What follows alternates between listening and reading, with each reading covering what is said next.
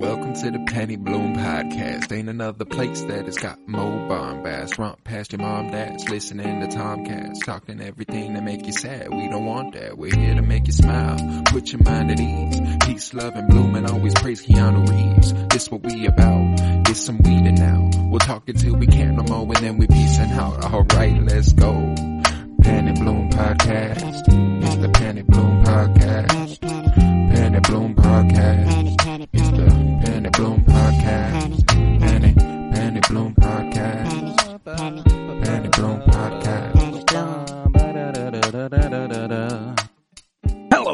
everybody, and welcome in to the Andor After Party presented by us, the Penny Bloom Podcast. We finished Andor today, and therein, it's time to party. I'm Colton Robertson, and I'm joined by Joseph George. What's up, homie?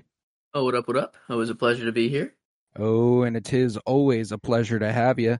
Today, we've got Andor Episode 8, titled Narkina 5. Um, and what an episode that was. Mm. Uh, unsettling in essentially every sense of the word. They continue Sad. to be, uh, uh, they, they're not pulling any punches in their political messaging, which I continue to really, really enjoy.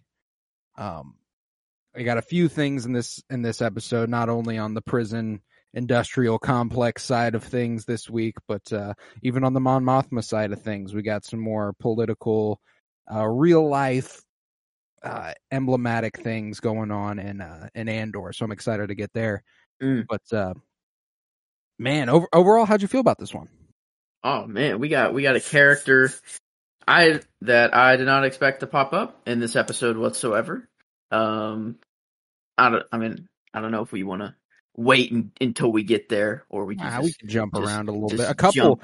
couple appearances that I wasn't expecting. You know, I knew Saw Gerrera would be in this episode at some point, or in the show at some point, not necessarily. this I was gonna episode. say it was like it, it was known that he was gonna be in this episode. no, I'm I like, knew he did I would be get in the memo? show. Okay, I was like, episode. Whoa. Okay. Uh, but not. oh I, yeah, uh, true. I know, I forgot. Duh. Of the yeah, other. he's in the I- yeah. he's in the Um. I was He's talking about Saw promotion.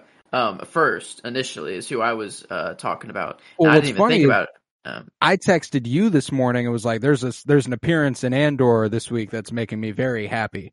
Mm. Um, and that was before I got to Saw Gerrera. wow. It was I was talking about Andy Serkis popping up as uh what Kino, Kino Yeah. Loy or something like oh, that. dude, Uh, he was so good, man. he's always so good. I Um, fucking love me some Andy Serkis. Yeah, Kino Loy. Kino um, Loy. Um, maybe already. Favorite Already- character of the episode? Nah, I don't know. Maybe. Well, yeah, I'll, I already- got to talk about it a little more. I think. yeah, already all sorts of uh ridiculous theories online about, you know, Andy Serkis having priorly played fucking Snoke in the Star Wars universe. It's got the idiots running amok. Yes. No. I'm back. I'm backing him. I'm backing him 100. percent Don't It's- be like that, bro. This is where Snoke gets his start. This is I- this is where he gets his hatred from the universe. Palpatine selects this guy right here, the best performing manager on this random floor. Palpatine's Tell a me, chess. Are we getting a little bit of a are we getting a little bit of a Superman for the quest for peace sort of thing with Emperor Palpatine creating a clone of himself, but he's like, you know what I need? I need some Kino Loy personality up in here. Let's go ahead and bind our DNA. He needed create- yes. no. He got the he somehow figured out the force, you know, in cloning somehow with uh uh oh my god, what's her name? Uh Omega. Um somehow Oh, figured yeah, out that course, part with Omega and then he was like, you know, I got my cloneness, you know, my part, I got Omega's part. The part that I'm missing that I need from a an empire leader, a you know, a Sith Lord, is ultimate efficiency. And what does he select? What does he go into the, you know, the world between worlds to see who the perfect creature for this is? Kino it's Loy. the Squid Game manager esque.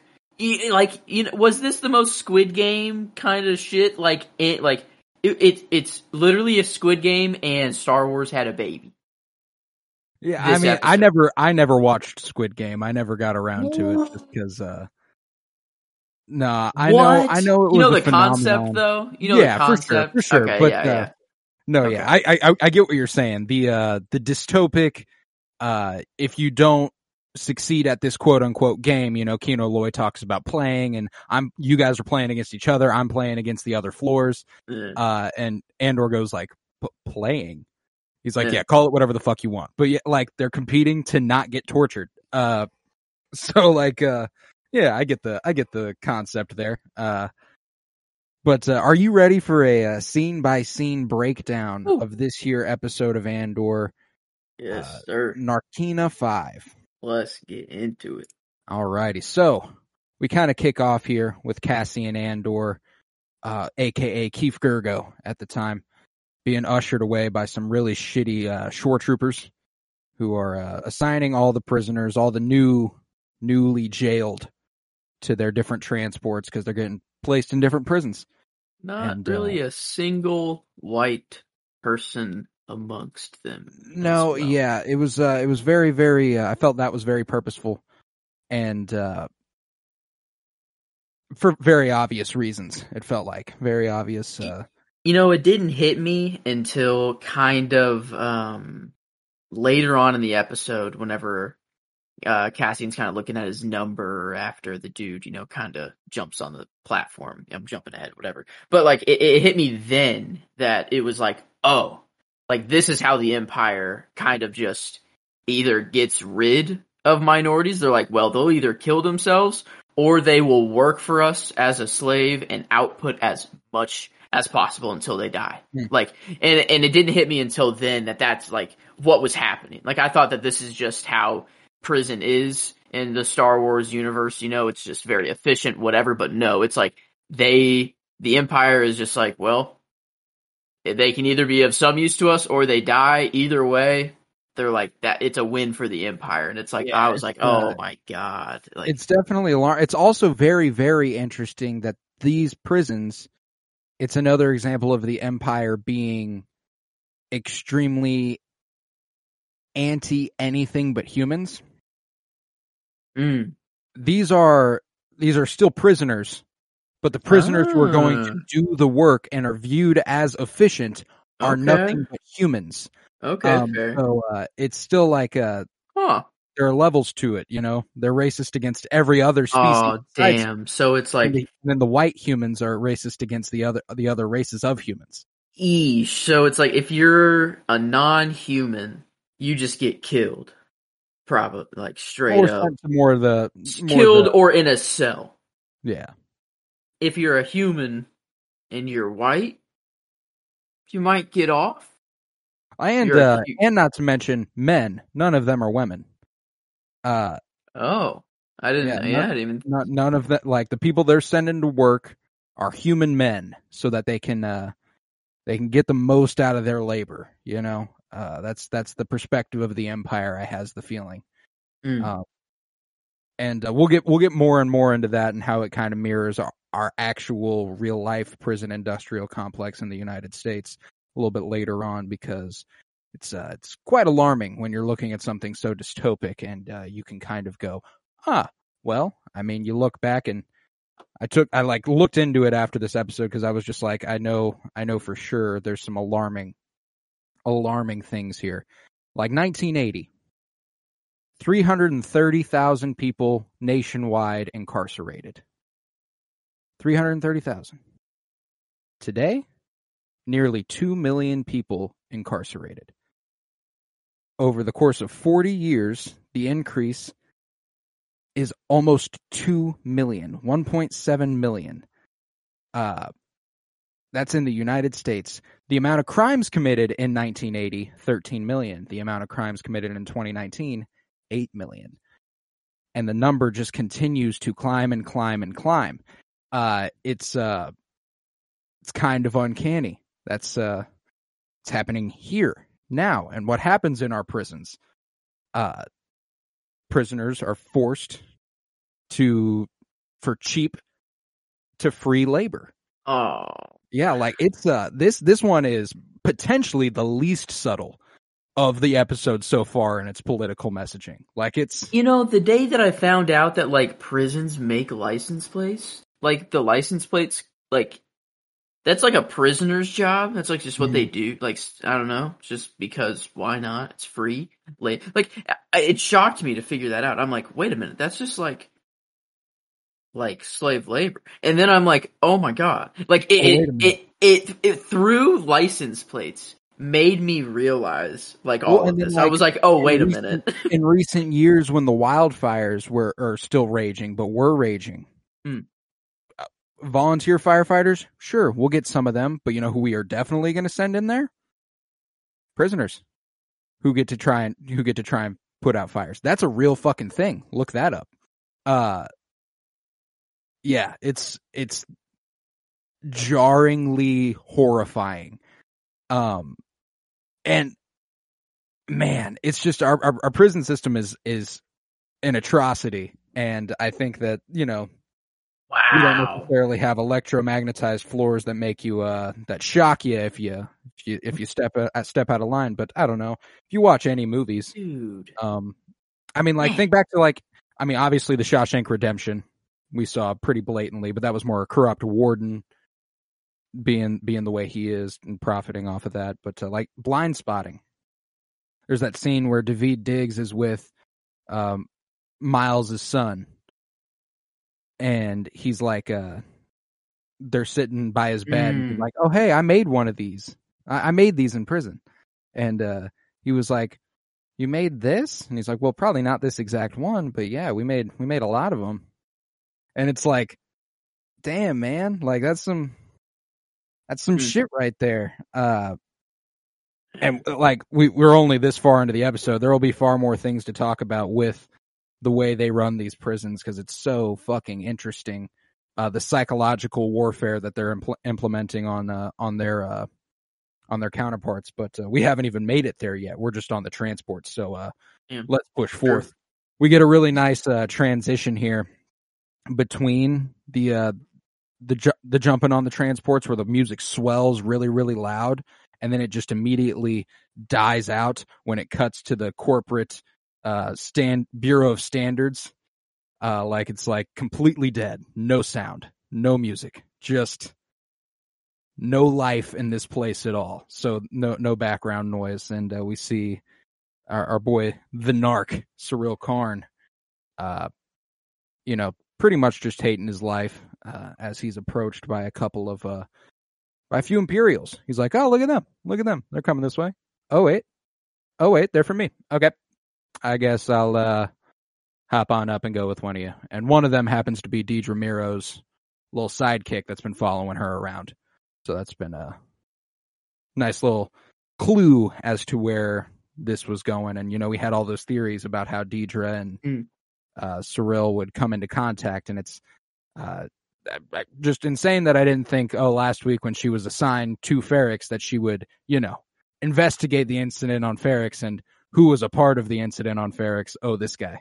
Uh, yeah, I don't I don't- yeah, how do we? Yeah, it's kind of pretty massive oversight. It's pretty the massive. uh, the officer who led the attack on Ferrix. yeah. I yeah, I, I don't know why we were like, he's gonna twist his knob until he gets some ISB information, and then they're gonna investigate him, and then it's Well, gonna be like, oh yeah, like- I was the Ferrix guy, but we never just We were, connected we the. were in a roundabout way, yeah. right? Because he was twisting his knob until he got information. Fair, He you know? he kept, he kept filing false reports until You know they what? got Yeah, no, we are right. We we In- were in- right. in a really sick and twisted way. Yeah, That the. ISB didn't I go out and find him. It was really him n- not knowing that was going to happen. yeah, But he was in- instigating it. Yeah, he was wanting it to happen. He He was trying to get some attention, and he got Yeah. it. He got it the way he, he got it in the end. But Yeah. uh, uh, I like the way this episode was edited because it's really like uh, boom, boom, boom. We're like we're back and forth all over the universe that Andor has set up. Uh, Mm. because we cut straight from that scene, him getting picked up right into the prisoner transport that Andor is a part of on the way to Narkina Five, and he's asked to kick off his shoes, and he's uh the the cuffs magnetized to the sides of him, and he's in a real state of uh you know immense fear I think that anytime you lose control over your body, um, in a way that uh, you know uh, inhibits you to do anything, that'll uh, that'll get you. I was I was thinking, you know, talking about like how we we like to see the cameos this episode, like Andy Serkis. I'm like, man, maybe I give Andy Serkis the performance this episode, but it's, like without a doubt Diego Luna. It's like, got to be Diego Luna. Like it was, he just did too fucking good. Because he's way different this episode than he's been in any of the other episodes. You know, we uh he's we meet. legitimately scared, like like and confused, scared. He's like, Mhm. I shouldn't be here. Like I didn't I- do like, shit. yeah. I'm just a tourist. Kept saying I'm just a tourist. I can't. I, like I'm not supposed to be here. Later on, what did you do? Nothing. Yeah, we've been getting a lot more of that lately. Like, man, man. no, it's no, it has to be him. There's no way. But yeah, I thought it was interesting that we we cut these early scenes between Cassian and Nark back and forth a lot because immediately after this this brief stint on the transport where his cuffs get magnetized and he's in a panic, he's bou- his feet are bouncing. We cut to Nark over here whose feet are bouncing as he's about to meet the ISB agent Dedra Meero. And uh this was uh this was another hell of a scene, one we've been waiting for, and I'm thinking uh anyone who was worried about a potential uh loving and romantic connection between Nark and Dedra, hopefully your your uh concerns are quelled because I've never seen two people with less sex appeal. But Um, that's exactly how the relationship would work. They're like, I recognize the business potential you have. That is sexier to me than anything else. I'm fact, telling like, you, man, if they the- if they ever hook up and like we see them like kiss on screen, I'm gonna be like, this is some of the most vile shit I've ever watched. oh no, no, no. It'll be kind of like a Big Bang Theory, kind of like Sheldon and uh, Amy, or not Amy. Uh, no, what's her name? What, whatever. Where they they have an understanding where it's like they don't have sex. They are a couple and they only have sex to produce a baby, and Yeah. until then, they will not. they um, will not. Yeah, That's they just have they just have an understanding. Um, I love it. But she comes in and she explains that she's the uh she's the lieutenant of the Morlana sector and he's all uh what the fuck happened to Blevin and she's like I'll ask the questions, bitch. Uh and uh she explains that she was planning on calling him in to fill in some ga- gaps in the report after the Ferrix incident and uh you know Narc is like uh yo, I never uh, I never read that report it's not something I ever got a chance to do. They made me sign off on it. I never even, never even looked at it. Uh, Mhm. It's not some shit I did, you know, and all that came after she is like, so you filed like five false claims against Cassian Andor about him being all sorts of things and what he, what he is and what he does. And he's like six actually. Um, and she's like, wasn't counting this morning, smart ass. Uh, and ultimately, you know, this uh this scene just continues to hammer home how these these two are uh just the biggest narcs in uh in all of Star Wars as of yet. Uh, you know, Narc claims that Cassian is a murderer and a threat to the Empire. And it was in that moment that I like recalled like everyone during the Empire has like their the rebel and the imperial counterpart where it's like Vader is searching for Luke Skywalker between episodes 5 and 6 and Karn's out here looking for Andor the whole fucking time and like Hmm. Kallus is looking for the rebels crew and they all they all have their like personal beefs. Hey, I with- mean, to be fair, to give Narc some credit, which I hate to do, he Andor really is quite the threat to the Empire. Um, I mean, when you put what he's done down on paper for for uh, the rebellion and what he actually Okay. did, Put a dent in mean- some shit for them. Narc he he he is right in saying that he's a big threat to the Empire. Um, Right, So- but I also think uh At this point, yeah. What we know he's done, sure. This is Mm. a personal beef. This dude killed two guys right. he worked with. You're right. That's not And why. He's all of a it. sudden he's a threat to the entire empire. Nah, bro. He's a threat on your masculinity. You're feeling insecure. Okay. You realize you're not as good as this man at things. Fair. And that makes you wanna, you makes you wanna get his ass. And what's right. crazy is that like, man's in prison right now. If he just knew that, he'd be just fine. That is Or- insane. yeah, all these people, Would he? like everyone's looking for them. Yeah, like if they. That's the thing. If they find out that he's in prison, is it just like he's dead? Like, well, I guess we know he doesn't die, obviously. No, yeah. Uh, Um, that's the thing is no. I think Narc wants to bring Andor to justice. And I think if he were to Mm. ever realize that Andor's in prison, it wouldn't be good enough for him. I see. That's what that's what you were asking. And Yeah. yes, you're you're definitely right. He- I like, think he, no. I think he's holding a grudge until he gets a chance to kill this man. Yeah. Uh, or at least try to. And He you know, it wouldn't be good enough. It wouldn't be good enough for Luthen either. Um, Mm. because Do you really think oh. Luthen wants to kill him? Um, until some other opportunity where he becomes useful again arises, I'd uh, like the logic that they've been using in explaining why he can't be alive. I think it has to maintain, you know. No, I know, but like that's that's the real reason he's slipping up. It's the reason he's like keeping the Ferrix line open. It's like I think he just he, he's taken a liking to Cassian. Mm. Luthen has. But they're waiting to hear from Cinta to confirm that they've killed him. Oh, okay, fair. I don't know. I just have this feeling that like Luthen doesn't really want to kill Cassian. I guess we don't know for sure that it was Luthen who made that call. You know, it was Kleya who told Vel, you know, you've you got to take him out. He knows about him. And that's not good. So I guess Oh. why would he be hesitant? Why was he hesitant to close? I know I'm kind of jumping ahead there, but was there a clear reason that he was hesitant to closing the line? No, I guess we'll uh, we'll get there here in a little bit, but uh, I Hmm. do think, uh, yeah, I'm not sure. I think it was just in hopes of hearing back from Bix and, uh, Fair. or not Bix, hearing back from Vel and Cinta.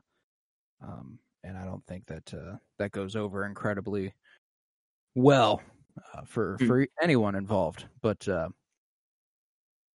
yeah, uh, but we were on this scene with uh, uh, Dedra and Syril, and uh, it all it all wraps up when she decides she's going to see her way out, and uh, we cut away because she's uh she's got some bit she's up to some shit. She's a busy she's a busy woman. She's got things to do.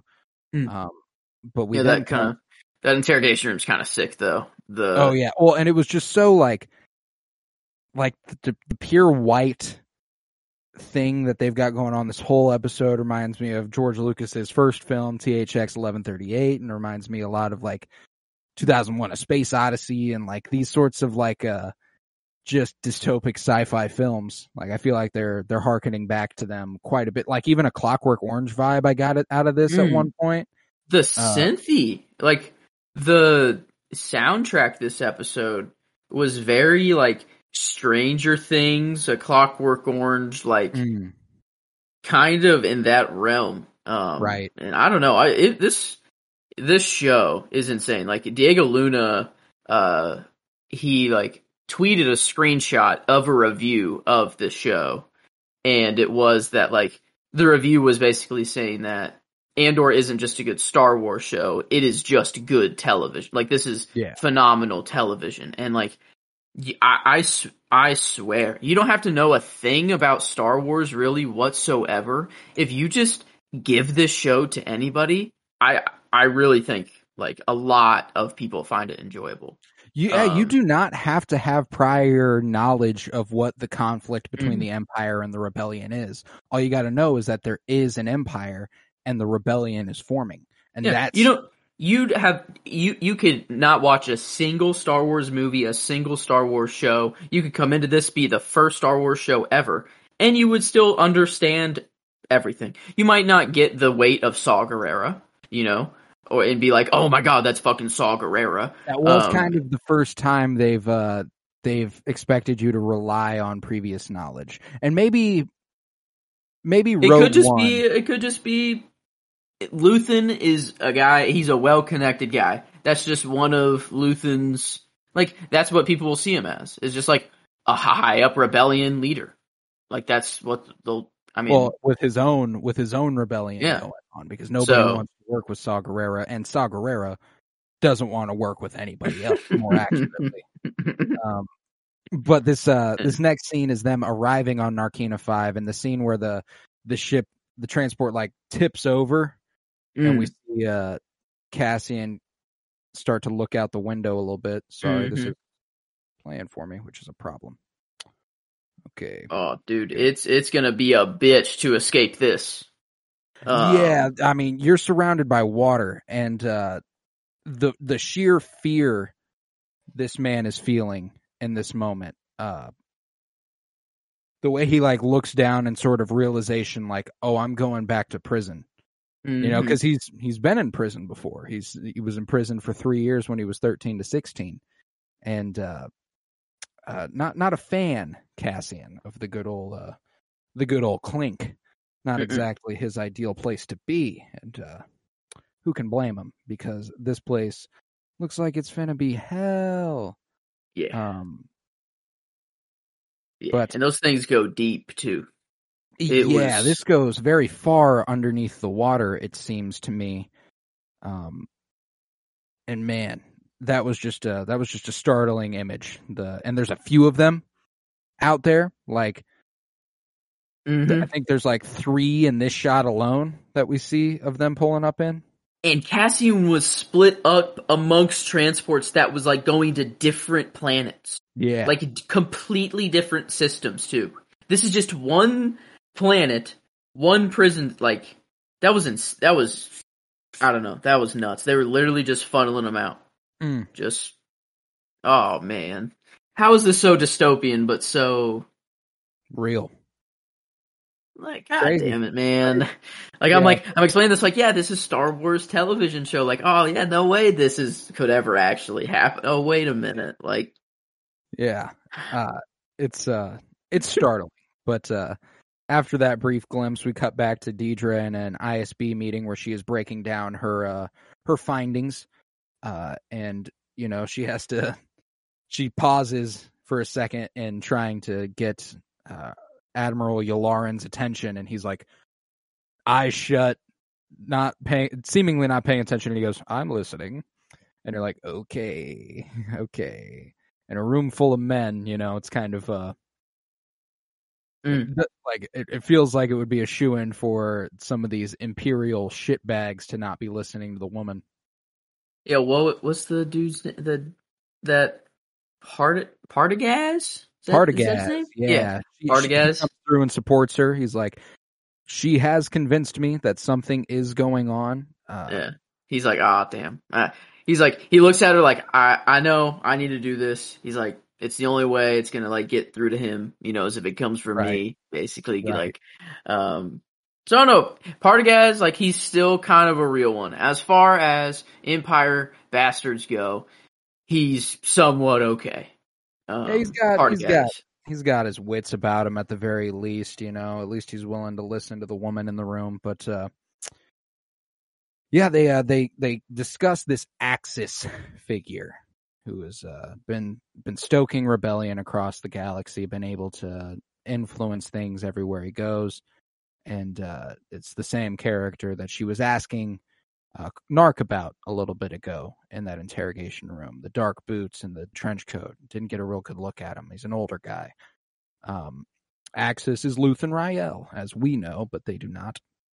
Uh, and alarming that there like you know, Partagaz goes as far as to say like uh, it's alarming how little we know, but for me personally, it's alarming that they know a Of figure this, like uh, like a figure like Axis exists. Like that's Yeah. uh, they know of this in the first good. place. Yeah, it's nuts. Like this is the rebellion, and they know of it now, and it just started. yeah, and they got a hologram of Cassian and Andor in the middle of the room spinning because they're like, "This is the guy we need to find, guys. We need to figure Him. out things and ask him." Which is part of the reason why Luthen needs him dead. Um, if the Empire is actively searching for a guy that they You're are well aware exists, ah, yeah, it's not gonna, it's not gonna go. Oh, does do they fake his death? That'd be cool. That'd be cool. Is it like, let's see, it, when he starts out in Rogue One, well, he keeps the name Cassian Andor. You think if he faked his death, he'd probably, Maybe Keef Girgo dies. you're right. Well, they, they but the ISB and them know him as as Cassian Andor, though. Yeah, but like, uh, if he's got all these falsified identities, Cassian Andor's a falsified identity. Yeah, but then he still goes by it. Yeah, I don't know. I don't know, man. I try. I try my best. But, uh, uh, Miss, Miss Dedra Meero over here is like, Ferrix was a mistake.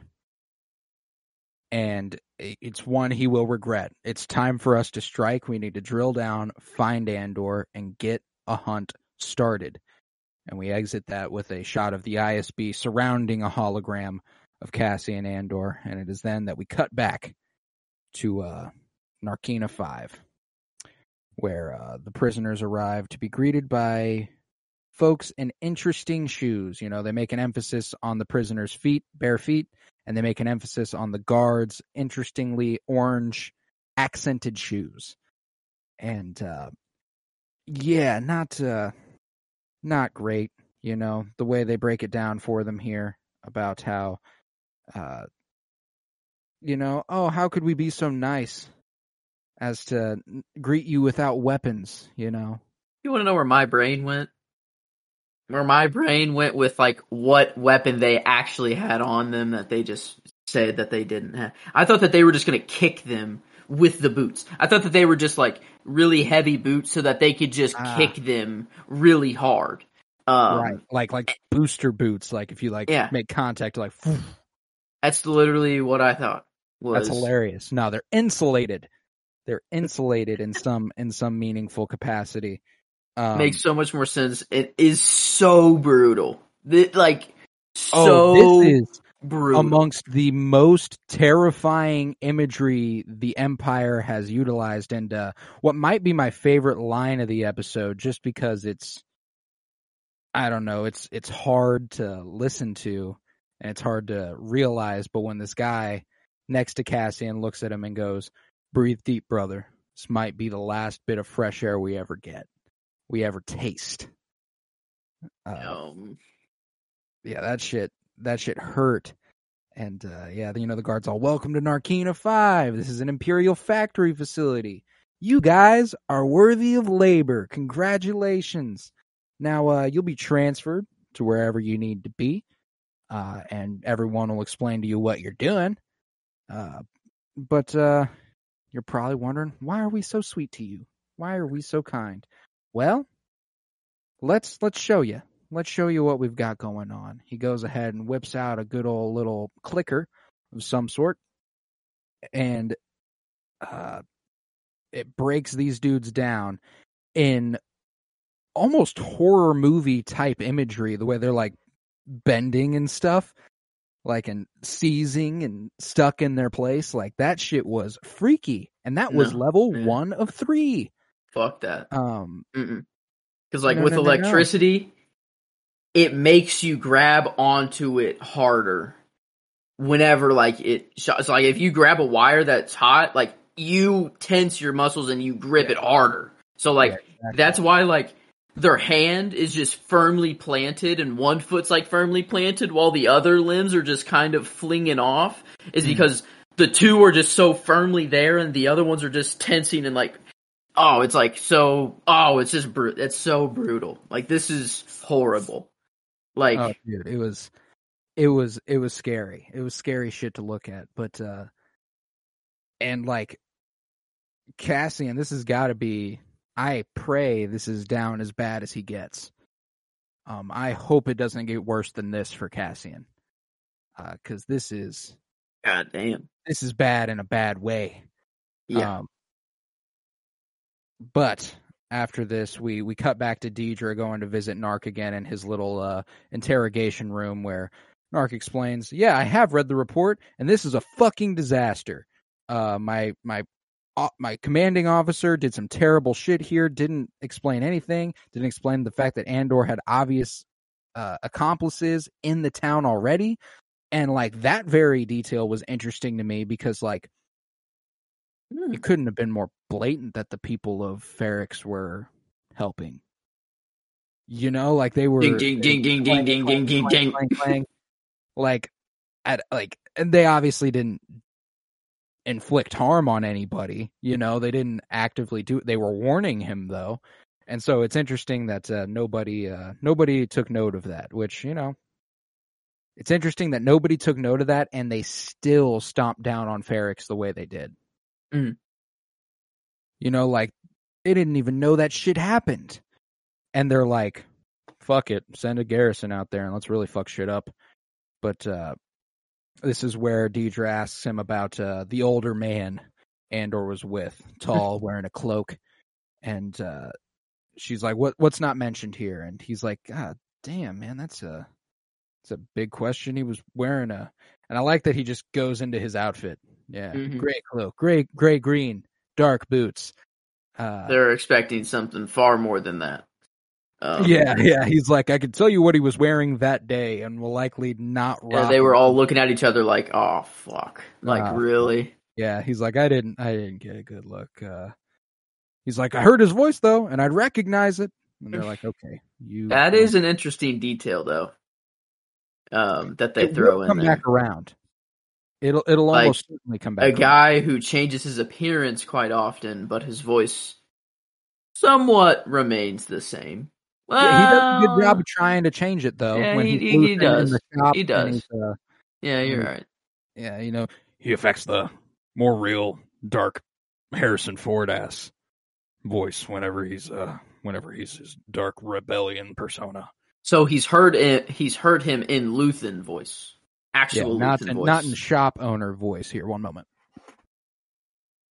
You're right. He'd probably be like, well, I guess I don't know. He really goes all around the universe, though, kind of or galaxy, though. So I mean, But like, I was gonna uh, say he'd know that- probably be most likely seen as the shop owner if like he were to be seen. And True. well, I guess I don't know how would Narc make himself into that shop. Um, Eh, who knows? Who knows? I don't. But uh, they're like, go back to work at the Bureau of Standards. Get the fuck out of my face. I'll never see you again. And Narc's like, I can't stand for this. I was a good deputy inspector. I was good at my job. I solved a double murder and found the killer in two days. Yep. And then you really fucked everything. Um, nice, nice letting that go.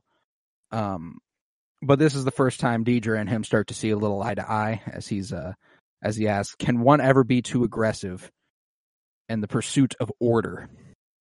Which is exactly what Dedra Meero has been doing within the ISB, overstepping her bounds, continually trying breaking rules with that they have set up in the service of order. Of uh so that's probably a reasoning that resonated with her a little bit, but you know, Yeah, she's that's their hard uh, on.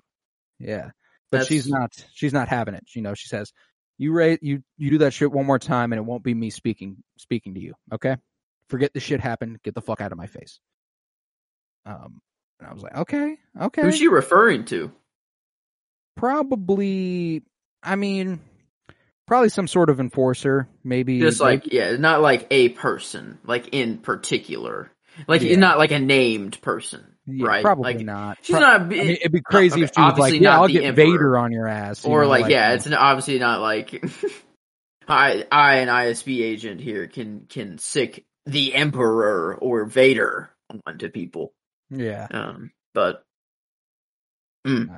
But we uh we do cut back to Narkina Five here, and he he has to strike the on program pose, which is head above his hands above his head, uh, eyes forward, feet flat on the floor, and uh, they uh, they explain how they're gonna, uh, you know, take him take him down to where he's heading, and uh,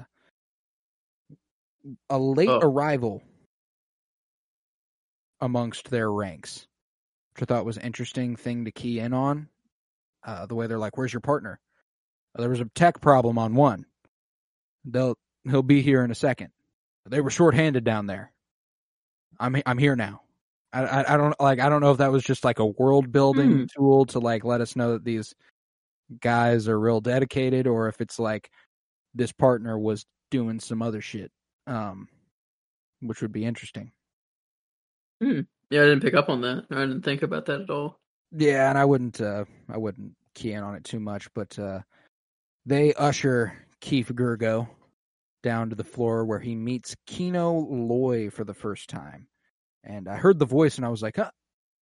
Because they don't zoom in on him for a second. Yeah, do the whole little. Yeah. Doing the whole Leonardo DiCaprio, and then they they get closer, and I was like, "Yes, Andy Serkis." Uh, oh level yeah, he's going. Level five, room two. D is for day shift. Seven tables per room, seven men at each table. I was like, okay, okay, what's up, Kino Loy? Uh, he's a hard ass. He's not fucking around. Forty nine men in the room answer to him, and uh, they all play against each other. And he plays against uh he plays against the other ta- the other uh, rooms. This is Hmm. the first interesting psychological tactic. Um that is a prisoner, Kino Loy. He is not he is not an imperial officer of any kind. He is one of them, but they placed him in a place of authority, granting him a degree of freedom and power over his other uh, prisoners and it makes him feel superior. It makes him more inclined to do what they ask of him. And I would be willing to bet they take the candidates who are most likely to, you know, oppose them and be powerfully vocal against them and are efficient and good at what they do to the point where people would rally behind them and go, we're going to give you privileges the other people don't have. Um, so I think not only is Kino Loy obviously being manipulated by the empire to be willing to do the shit he does. Um, but at that point, now the enemy of the people on this floor is not necessarily the Imperial Guards. It's Mhm. Kino Loy, another prisoner. And uh, that's the guy they're gonna hate. You know, like they're not they're not necessarily get like and obviously it's like an overarching, yeah, we hate the Empire and stuff, but uh I mean, once you've been imprisoned by the Empire, I have the feeling you don't become an emp- imperial loyalist or anything. Um, Man, But, uh, I mean, it's either you die in prison, you stay in prison for your entire term, and you get out hating the empire, but probably too tired to do anything about it because you're probably worked to death. Basically, it's like Mhm. man, it's like no matter what you do, you have to escape. It's like the only way. Like, One hundred percent. Yeah, and uh, you know the the only people who it seems would end up still being imperial loyalists are the people like Kino Loy, who they put in charge of shit and who uh, they treated slightly better than everyone else on the floor. Um, but he goes on to explain their operation here. It's a twelve hour shift. Productivity is encouraged, and uh, you know if they do well, they'll be rewarded. And uh, he's he explains that he's been assigned to table five uh, and that for the day he'll probably just be, you know, watching, uh, watching them do things. And sorry and shit to you, but you're gonna get fucked. You're gonna get fucked over. Uh, Hmm. And uh, yeah, it's it's not good for table five at the moment. They're in last place on the day. You know, they have been a man short all day. He explains that all the tables play against the other tables in the room, and he plays against all the other rooms. And uh, he just said. "You need to understand one thing most clearly. He has 249 days left in his sentence, and he has a free hand in how to run the room. And he's like, I'm the top of this level, okay? I run this shit. And you will keep that the way it is. I'm not going to stay here any longer. You come in and you work your ass off. That's how things are going to be. And it was uh, instantly a very interesting, uh, interesting character to be introduced to here in Kino Loy and an already compelling performance from Andy Serkis. I look forward to now. You know what's funny is I'm like now I'm hoping episode seven was like kind of a one off to set up this three episode arc. And then, like now, we can spend three episodes. I know. With Andy I, I didn't expect to actually. I think last episode we said. I think we spend a whole episode in prison and that's it. I think um, like we don't get out, whole whatever. But like, I'm kind of wanting to stay in here longer. I don't want, you know, Andor to have to stay in here for as long. You know, I want him to get out as quickly as possible. But like, I kind of like the storylines that are happening here a little bit. I'm So willing, I'm willing to bet that this was the beginning of a new three episode arc. I think that we get this nine and ten. I think nine we spend the whole time in there again. Maybe they're planning an escape, and ten's the escape. Uh, meanwhile, eleven and twelve will be our like culmination of the whole thing. But uh, it's here that we are introduced to everybody that works at Table Five. Ah, okay. Because in Clone Wars seasons, didn't they sometimes break up the arcs? Like Mhm. they would do like a little one off episode.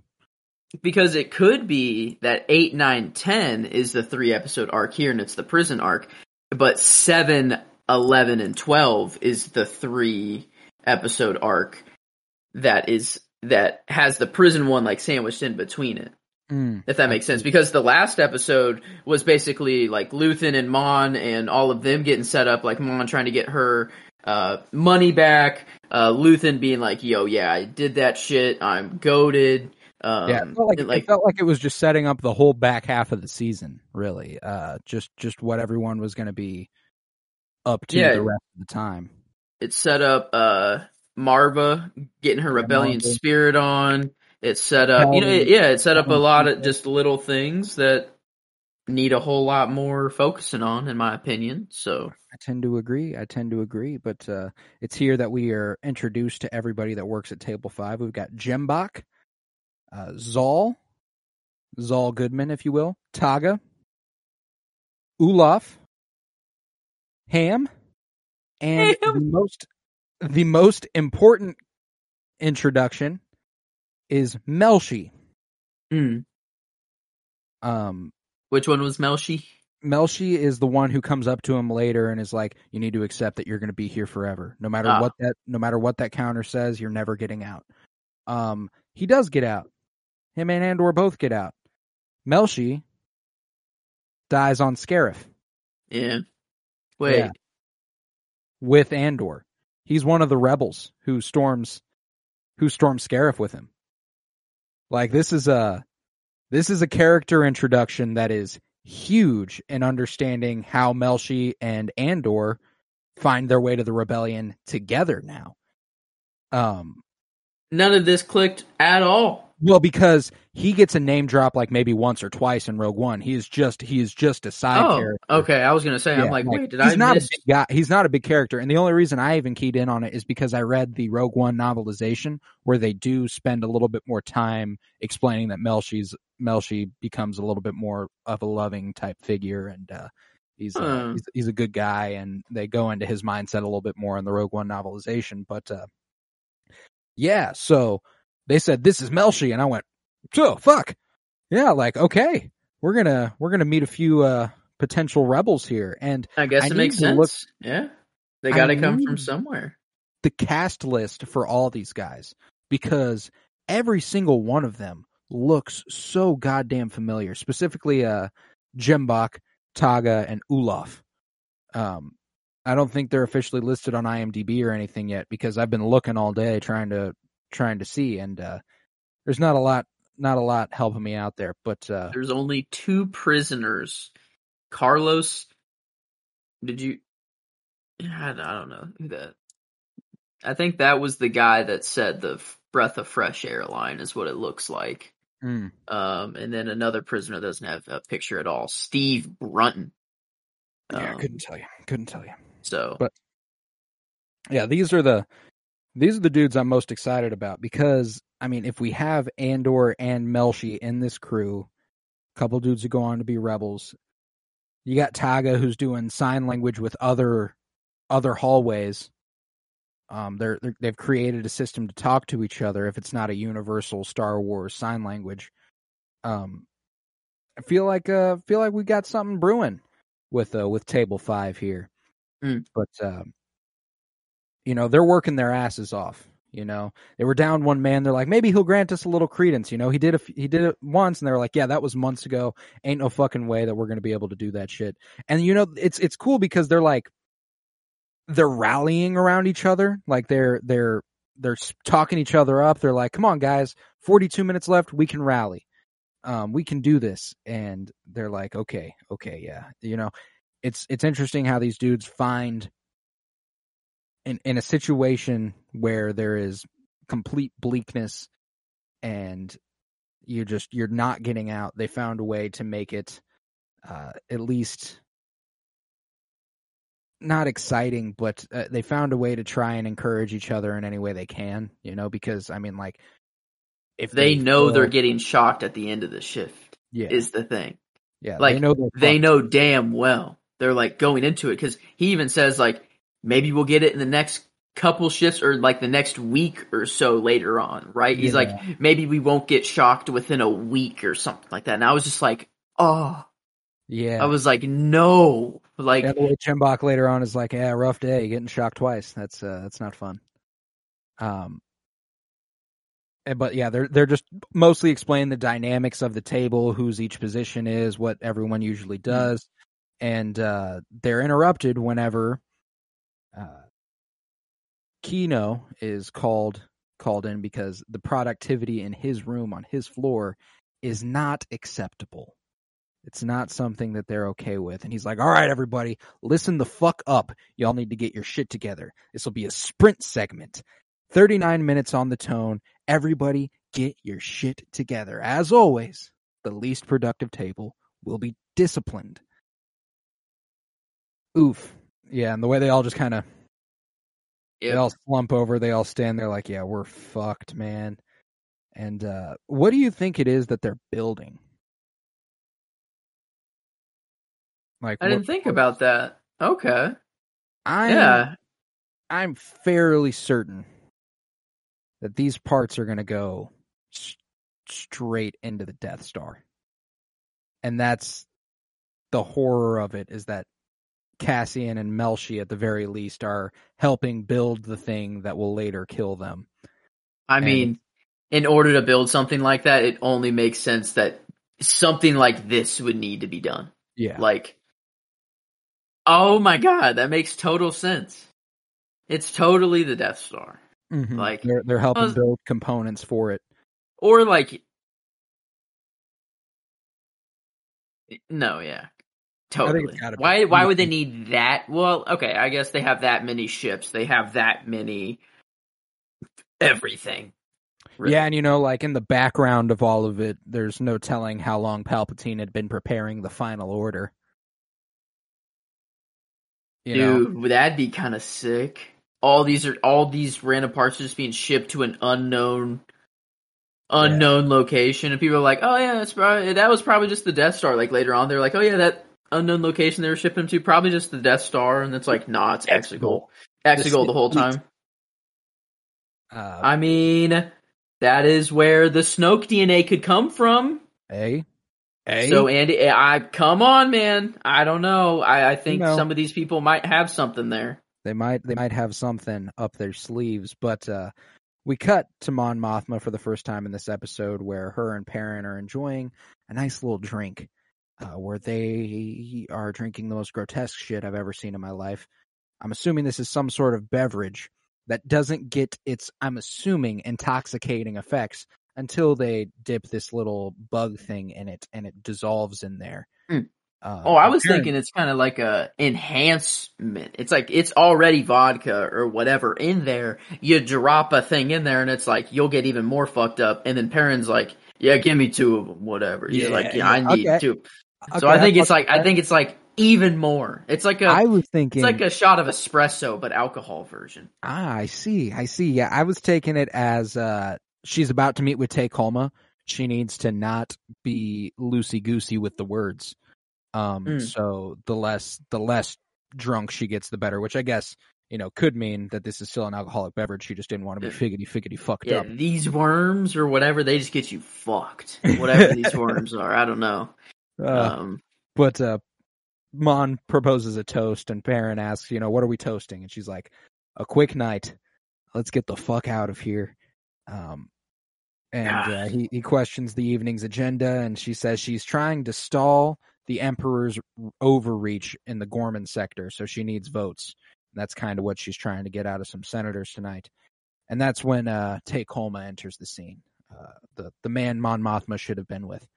Um, I know, man. Hopefully, man, I, I don't know. This dude's chill.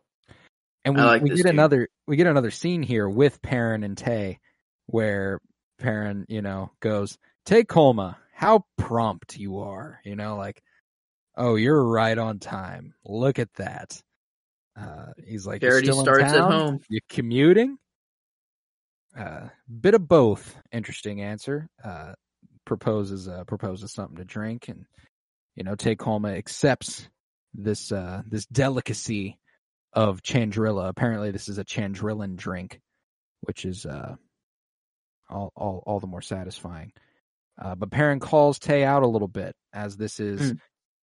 not exactly what he thought he would be involved in. You know, this is a meeting for senators, not charity. So, uh, the fuck are you doing here? And Mon's like, aha, do you remember Perrin at 15?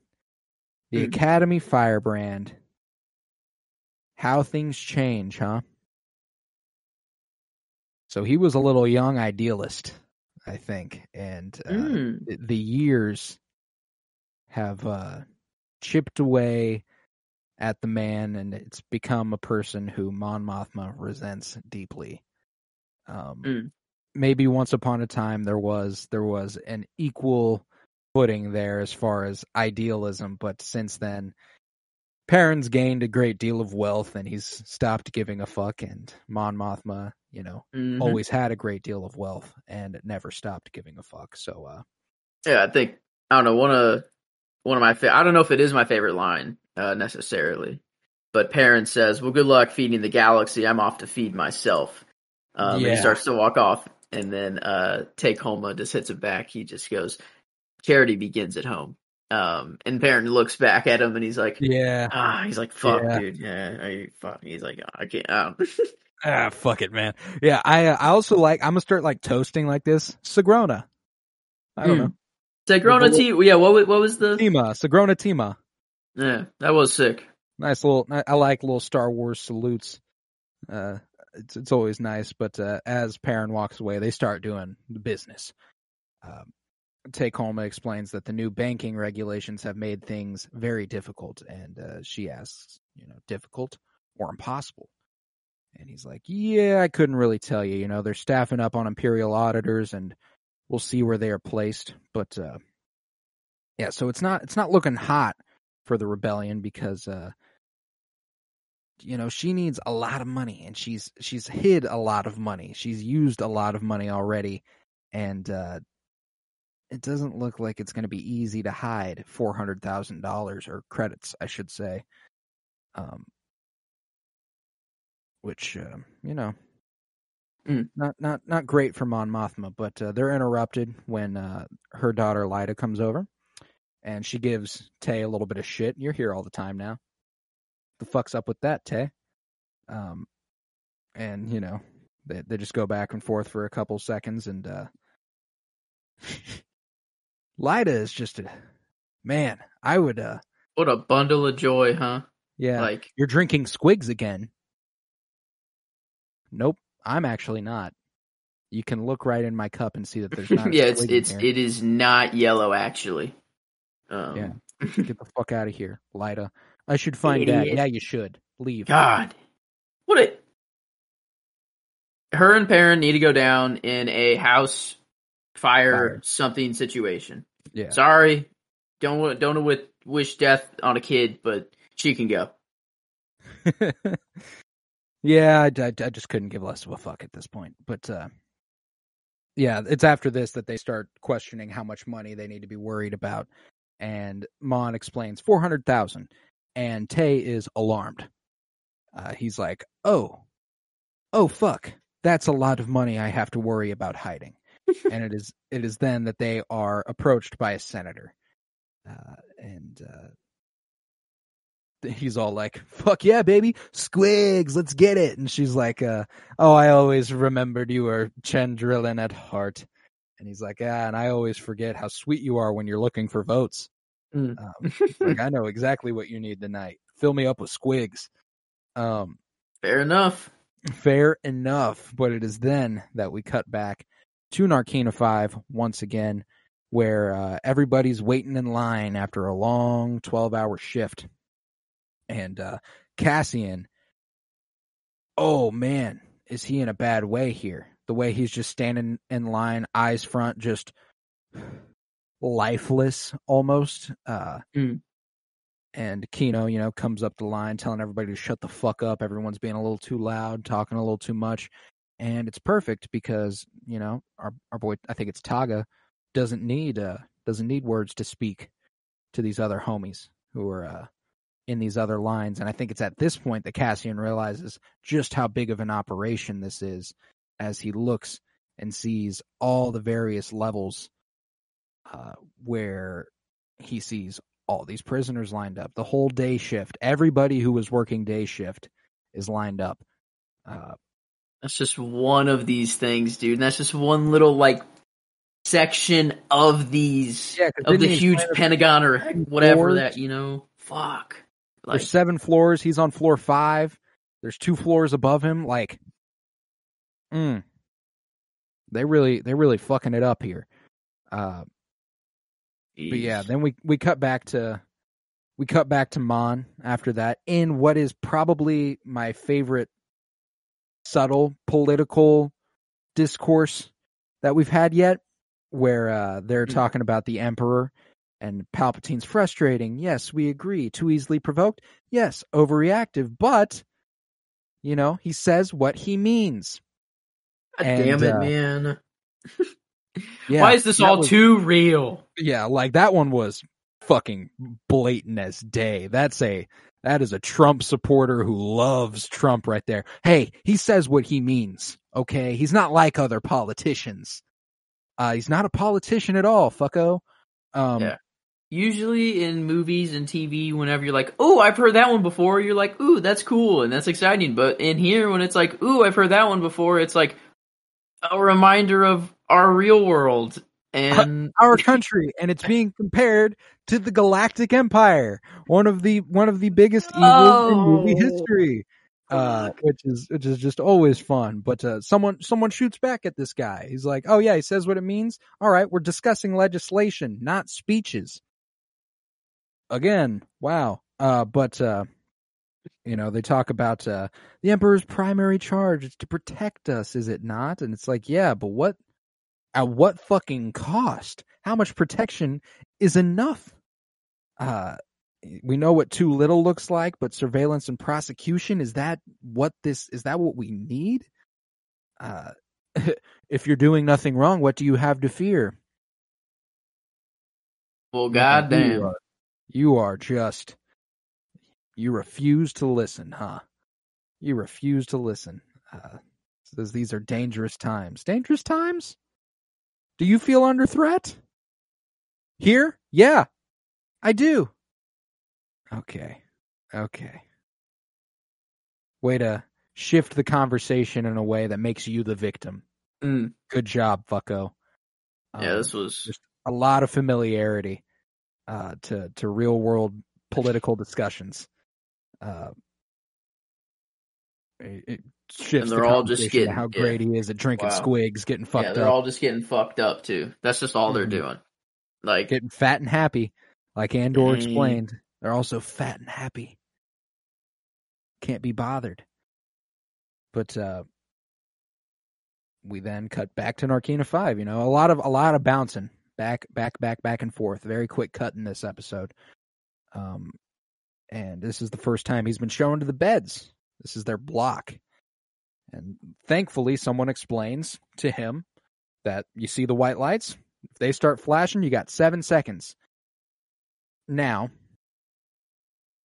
why is everything seven? Seven floors, seven seconds, seven, Seven people per tables. table, seven tables, seven. Seven everything. Is it just thing- is it just another example of the of the uniformity of the empire? Like just mathematically cold? Like But what a number to choose. An odd number, prime number. Well, I guess, I guess it works. Yeah, if everything is in sevens, I guess it works. Fuck it. Yeah, you know, I- like I'm trying to- I'm trying to think efficient. of- like like it's all about efficiency. It's like seven seconds. It's enough warning to get you off there, but it's short enough to where you need to panic to get out of there. It, I mean, Um, it, it, it, whenever it happened in the episode, I panicked so hard. I'm like, get the fuck up. I, like, I was screaming at my screen. Yeah. I was like, Yeah. dude, go. And like, oh man, I, I, my heart was racing. I was I mean- rewatching it on Emily's lunch break, and she uh she took a nap during her lunch break. She had like a two hour lunch break today because of the way her workday is set up. But uh, so I turned it on during it. And she woke up at about this part, and she was like, uh, "Oh man, this is real dystopic, huh?" And uh, it got to that part where he's standing there and the lights flash, and she's like, she like doesn't know these characters. She hasn't watched this with me, and she tensed up and was like, "Get the fuck off the floor, man!" And I was like, like that's that's exactly what this this setting does. You know, even if you don't know what the fuck's going on, you're gonna be fucking scared. And oh, uh, it's like every surface that you could even climb onto, like to try to escape shit. it, is the same. Yeah, it's like, oh, it, they're so cruel. Like it's. Well, uh, and I was worried, you know, very quickly that Zol guy explained, you know, two men in a cell, instant fry.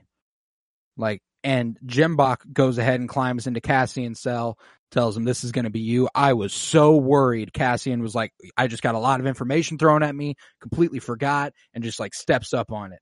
And I'm so glad he's a good listener because, uh, yeah, he, uh, he doesn't, thankfully, but, uh, Brock breaks down everything for him water, nightlight, toilet, plate, spoon, uh, food. Yep, this little fucking tube.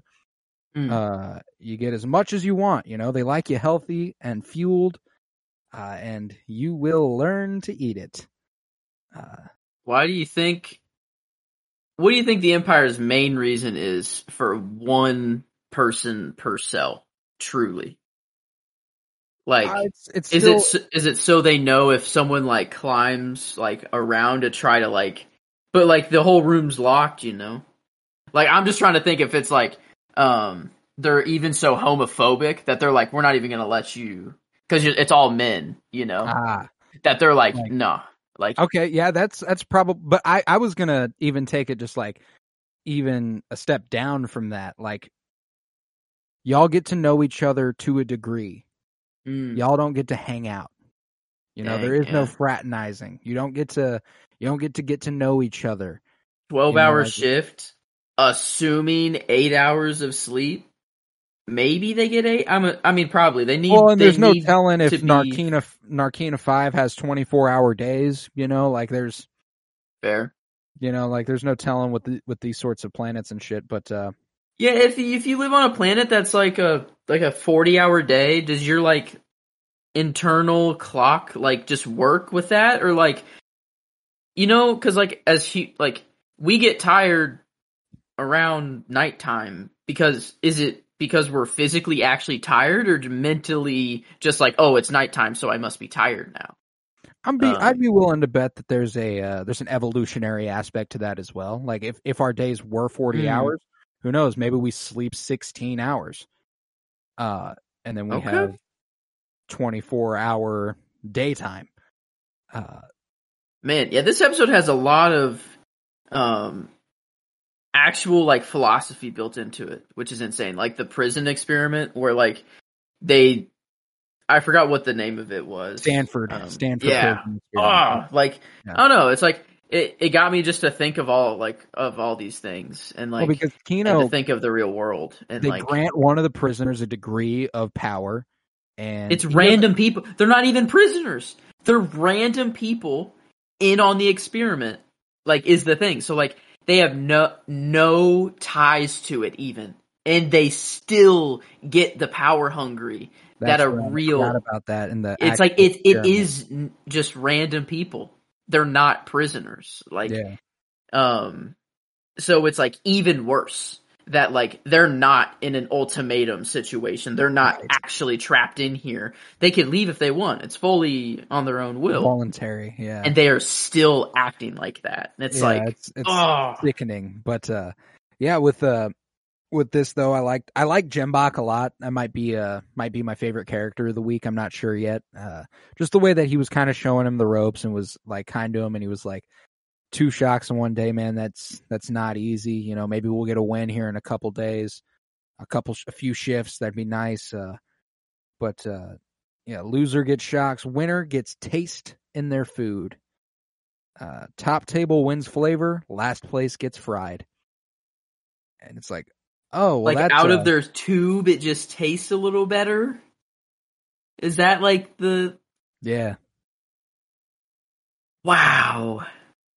And the idea of like granting them just the slightest, slightest, tiny, tiny sliver of freedom. You know, the cells aren't blocked off. It's open. You can walk out at your own risk. Um, Oh. and the way that uh you know you're allowed to eat as much as you want. It's just fed through this tube. You're probably not going to like it. You're allowed to eat as much as you want though. Um you got you're granted full autonomy within this tiny little space you got. And uh but man it's uh it's it's sad. It's a sad existence. But uh, even the fact that there is a day counter that shows how much time you have left in your sentence. And it says Cassian says 2,100 and what was it? 50, 89, 2,189 days, which is uh, That's six years? roughly. That sounds about right. That's about that, right. that was yeah. his sentence, right? That Yeah. that he was six years. given. Let's see. 365 times 6 and who's to say 2190 is that what it was It was 2,189. So Okay, there we go. day. so a year on this planet is 3 it is exactly an earth year Yep. confirmed So I think it makes makes it confirmed that it is also a 24 hour day. They get a 12 hour work shift. oh this is just earth is what they're saying Oh. Even more there, this, huh? is, this is just earth even more to unpack. But uh but yeah, Jemboc is uh being nice to him. He's like, at least you know where you stand from the start, no surprises. You got you know what's going on. And Mel, she's like, ask him already. It's like what what? And he's like, Oh, they doubled everyone's numbers last month. PORD. Uh, everyone's shift everyone's shift, I said, everyone's sentence doubled. Uh out of nowhere. They don't know why. You know, they're like uh PORD apparently. But what what is that? They're like they're like, Do you know anything about that? People must be talking about it and he's like, About what? They're like, He doesn't know shit. The public order sentencing directive. Uh we we don't know anything beyond that's what it's called. We don't know what that means or why. And they're like, the Garrison on Aldani, they blew it up. Nah, they didn't do that. They just burnt it down. And it's like, no, they didn't do any of that. Like, uh, the they're so cut off from everything that Mm. they don't know actually what's happening outside of outside of these cells. And uh, you know, they slaughtered a garrison. Uh, they burned it down, and uh, they're the ones getting punished for it. And, and uh, cassian's sentence was not doubled it was like that's way more than doubled. Six Yeah. months to six years. That's Yeah, it's it's a, it's a bit more, and that's when Melshi Kino tells everybody to break it up as they're all surrounding Cassian or Keef, asking him what's going on, and Melshi approaches him, and it's like, whatever you thought this was, you're you're not getting out in six years. We're stuck here forever. We're gonna die here. Just get to just accept that now, and everything will start to get a little easier. And Kino has to come over here roughs Melshi up a little bit, throws him up against the wall. He says, "That's enough."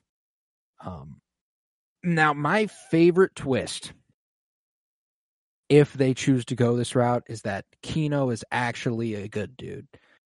If if they if they pull the like Kino is actually trying his best to figure out a way to get others out of here, that'd be dope. I don't think they will. You know, he said the thing about how he has like less than 300 days left and that's it for him. He'll get out of here. But it'd be cool if they figure out a way to radicalize Kino too. Um in the short time that they have left. I think that would be a that would be optimal. Just because I really like Andy Serkis and I'd like to see him as a Wait good a guy, minute. not a We still have like five years, right? yeah. Who's to say that like he isn't in prison for like a year? Like who's to say we don't see Andy Serkis's character get out? No, Like I mean we we I- jump next episode and it's like we four jump or we jump a month. 150 days later. We jumped like- a month in this episode alone. Mm-hmm. Uh, Okay. and we jumped um like they kind of explained that it's been a month that Keef existed. I think that's how long he was on Niamos Mm. because they were like, uh, "You've been working at the uh, standard of the Bureau of Standards for almost a month." We watched him get his job, and then we cut to Niamos, and it's kind of like we were unclear on what the time jump was, and it's about a month. So, in the last two episodes, we've lapsed a couple months. So, and if Hmm. this episode, if this series covers a year, there's a lot of time left to jump. You know, like we've still got a lot a lot of time to burn. So I'd be willing to bet that maybe even next episode we keep getting we keep getting lapses of time for him being in prison.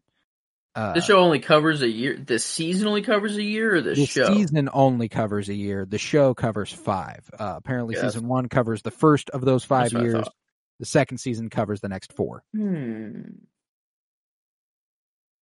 Because I, I don't know. In my brain, I'm like, oh yeah, he's in prison. He's just going to be broken out by who? I don't know necessarily yet. If it's by himself or if it's someone who's coming to get him. But like, I guess it like it could take a while to find out where he is, or um, to, for him to even like, how do you escape that place on your own? What the fuck would he do? You know, like, it, say he gets his hands on some boots okay, you can walk around the prison now, but like, there's still guards everywhere. Surrounded by You're you're in the middle of an ocean. yeah, You need a ship to get off of there somehow. Like, yeah. It's uh it's not it's not looking great. It's not looking, but it's a six year sentence, and it's five years till Rogue One. He's getting out of here. You know, like there's there is no other option. He will get out of here. There's just no telling. Like I'm i guess that's why they made it a six year sentence then. Exactly. They they On let purpose. you know. They let you know you will get out of here. Um, it's just a matter of how. Uh, and uh, it'll be it'll be so fucking fascinating to see. I have a feeling that might be the most exciting heist of the season. Episode six was fucking riveting. I have zero clue how they're gonna pull off Cassian getting out of prison.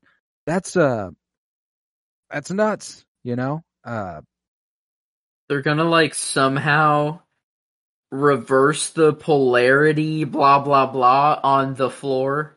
And it and anyone who wears boots is actually fucked, and anyone who is wearing nothing, is fine somehow. yeah. No, what? No, I don't know. No, I'm I'm trying. Like, if does he do it on his own, or does someone come to his rescue? And it will not escape? be someone. I don't think it'll be someone coming to the rescue. I think it'll be people who have within the time- prison. Yeah, it'll be. I think it'll be a collaborative effort. I don't even think Cassian will lead it. Um, like I mean, people are I have been communicating exactly. that takes a Like, this is- while to set up even set up a communication system like that you know like when you don't have the means to actually talk to each other either.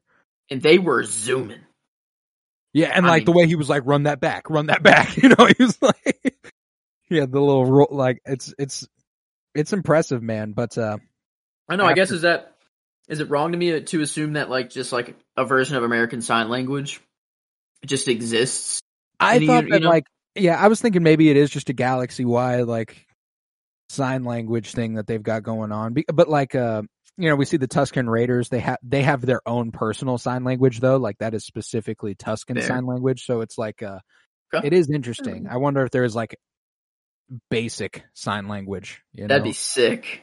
that would be very um, cool. But uh, but nevertheless, they uh, it's it's here that Kino pulls Cassian aside and goes, "Do you walk in your sleep?" And he says, "No. Why?" And he says, "You'll find out." Uh, and then the lights flash. Cassian hesitates, and then he gets in there just in time before the lights go red. Fuck. And it is night one in the clink for uh for good old Keef Girgo. And uh, what a rough time it shall be for as long as he's in here. But uh, again, I do love the parallels that we have between Jyn and Cassian about how uh you know Jyn's world was shattered when she was a young girl when her father was taken by the empire she was forced to hide and was saved by a person who she didn't know was going to be coming to her aid the way Marva saves Cassian from a planet where his world's been shaken and he she's being taken in he's being taken in by someone they both end up in prison they both are going through all this shit together like but alone separately it's just i like to think about what could have been if they hadn't uh if they Mm. hadn't met their demise on Scarif. But uh, Yeah, that that thirty day jump, it like he Cassian looks rough. Like he, I mean, it like that's a month of twelve hour shifts straight. yeah, You know, no, No days days, off. no days dude. off there. No, But, uh, like oh my god. We do uh, quickly cut back to Mon Mothma briefly before that Mm. thirty day Oh. jump, where uh, you know she's uh she's roaming the party, looking eyeing everybody down, and she eventually makes her way over to uh to Perrin, who is uh discussing with a couple others, and they they they comment on how beautiful Coruscant is and how wonderful this place that they live in is, uh, and you know uh she she's like ah maybe we do take it for granted you know not we don't spend enough time looking out this this viewfinder. And uh, one forgets to savor the familiar. Again we get to we get to know Mon a little bit more. Uh, we came here when they were young. Mon became a senator at 16 at that point they'd already been married a year um They were like, oh, how romantic. and Um, traditional Mon says the old ways of Chandrila and it was the custom. And uh you know she asks him have you seen Tay? And he says no he left. He has an early morning. He was like 400k. See ya. I got He- shit to do He dipped fast. At the the instant where Mon left to go talk to that one other senator, whatever. Like he left Like, yeah, he was like out. Uh, was that just because he's like, I need to start working now, or was that like, fuck, I can't do that? yeah I I don't know I'm worried though you know I wanted to trust Tay Kolma I really really did No, but like Not my you know, boy. The first, the first interaction we had about how his his like tastes, his political tastes have grown too strong for many, but he wasn't actually doing shit. Uh, the way Mon is actually trying to do shit, she explains that she's trying to do shit, and, he, and maybe he's like, "Oh yeah, your political tastes have gotten a little extreme for me. Uh, like I can't put myself in danger like that." Uh, oh, I- and then I he fear. knows. He's another person who knows. And, like, problem. I guess sh- he doesn't really know. He doesn't know a lot. You know, all she said was that she was yeah. setting up a Chandrilan foundation and that uh, You're you know, right. she needs some help with the with moving the funds. So he knows she's moving money. She, But- he knows it's in he knows it's in some way against the empire. He just doesn't know everything. Okay, detail. come on. In his mind, he is 100% like Mon was behind the Garrett, like the the Aldani the robber. Yeah, hundred percent. Four hundred k, like that. Like in his mind, he's like, all right, she's testing me to see if I can move a lot of money, you know, after this robbery of 80 mil, 80 million, whatever, you know, like 400k. I don't know. I think that's probably where, where his brain is going. He's like, oh shit. He's like, you're actually You're connect, like you're, you're doing that. You're like- doing that. Um, Mm. but uh, after that, we cut back to uh, Narkina Five in the prison where we see Cassian staying up at night, not being able to sleep, and we zoom in on the twenty one eighty nine on his sentence, and it it fades to twenty one fifty nine, and we are now thirty shifts later, where he's eating he's eating a plate of food. He's going ahead and getting rid of it. He's taking a tube out. I think it's a little water in there. Nice little nice little refreshment. Wash it all down. Um and the day begins. And uh what a what a routine they've got going for themselves here when they all line up uh buck ass naked just uh this is their shower. You know this is how they clean themselves. This this mist that comes over them. And that's just that's it. This is as clean as you're getting over the course of these uh You know, long I'm, long days. I'm hoping that in the Star Wars universe, this mist is No. very good at what it does. nope. Nope it's not. Those rooms stink. Those hallways are stinky. Uh you know who knows but uh I mean, he did say that they were sanitary conditions, and it is kept pretty clean. It yeah. isn't actually. I don't know. Maybe you know. Maybe they got some good things. Maybe. Just trying to think. I don't know. Yeah, no, I don't. I, I wouldn't give anything any too much credit, but uh, it's nice that we got this 30 day jump though because they're working like a well oiled machine. Table five, uh, they're they're working really well together. They only they only run into one hang up when a, Oh, when a pin gets stuck and it's the old guy, it's Ulaf, and it's like, oh no, not my man's. I really like this dog, dude. It reminds me of Brooks from the Shawshank Redemption. I don't I don't want anything to happen to my guy here. Um, but I fear that it will. And they're like, get somebody the fuck else in there. Get Zol in there. Get him to unjam that shit. And you know, they take this moment because they can't do shit uh to pause, and that's when Kino comes over and is like, Yo, y'all taking a little breather? Y'all having a little break? Working hard or hardly working? Come on, guys, you got a chance of winning the shift today. Be ashamed to waste it. And it's like, okay, man, is that a fucking threat? Get the fuck away from me, Kino. Uh, but they they soon get back to work once Zal gets it all figured out, and they return to being a nice little machine that they've got going on over there. And it's it's after that that we head back to Ferrix for the first time in the episode, and we see Brasso. I was like, Brasso, my man. In a long time no see. Um, I missed him. I missed him a great deal. And uh, we're heading to, we're heading to Marva's within uh within this place and uh he's taking his gloves home now. You know? Did you notice that? I, I did not I didn't Like, think about that. They they Yeah. don't put them back up on the wall anymore. They everyone takes their gloves home to work. It's not Hmm. like the the sense of community is is It's gone. diminishing. It, they don't trust. No one trusts. eh, I don't. It, whether No the trust isn't there or yeah, it's like like um and Cassian when he comes home for the first time. Why we since when did you lock your door? Sort of thing. Mhm. Um, yeah. and it's uh, it was like it was just sort of set like when I saw him carrying his gloves, I'm like I reminded like oh yeah maybe he's gonna go put him up on the glove wall, and then like it just didn't happen, and I was like oh Oh yeah. oh no. yeah Um, damn but you know, given this 30 day jump, it's not only a 30 day jump within uh Cassian's story, it's a 30 day jump in everybody everybody's stories. Uh, at least we think. I would assume that's kind of the case. And uh, Yeah. Marva's not doing well, and Bix is taking care of her. You know, she's she's freezing. She again forgot to turn the heat on. Uh, just heartbreaking.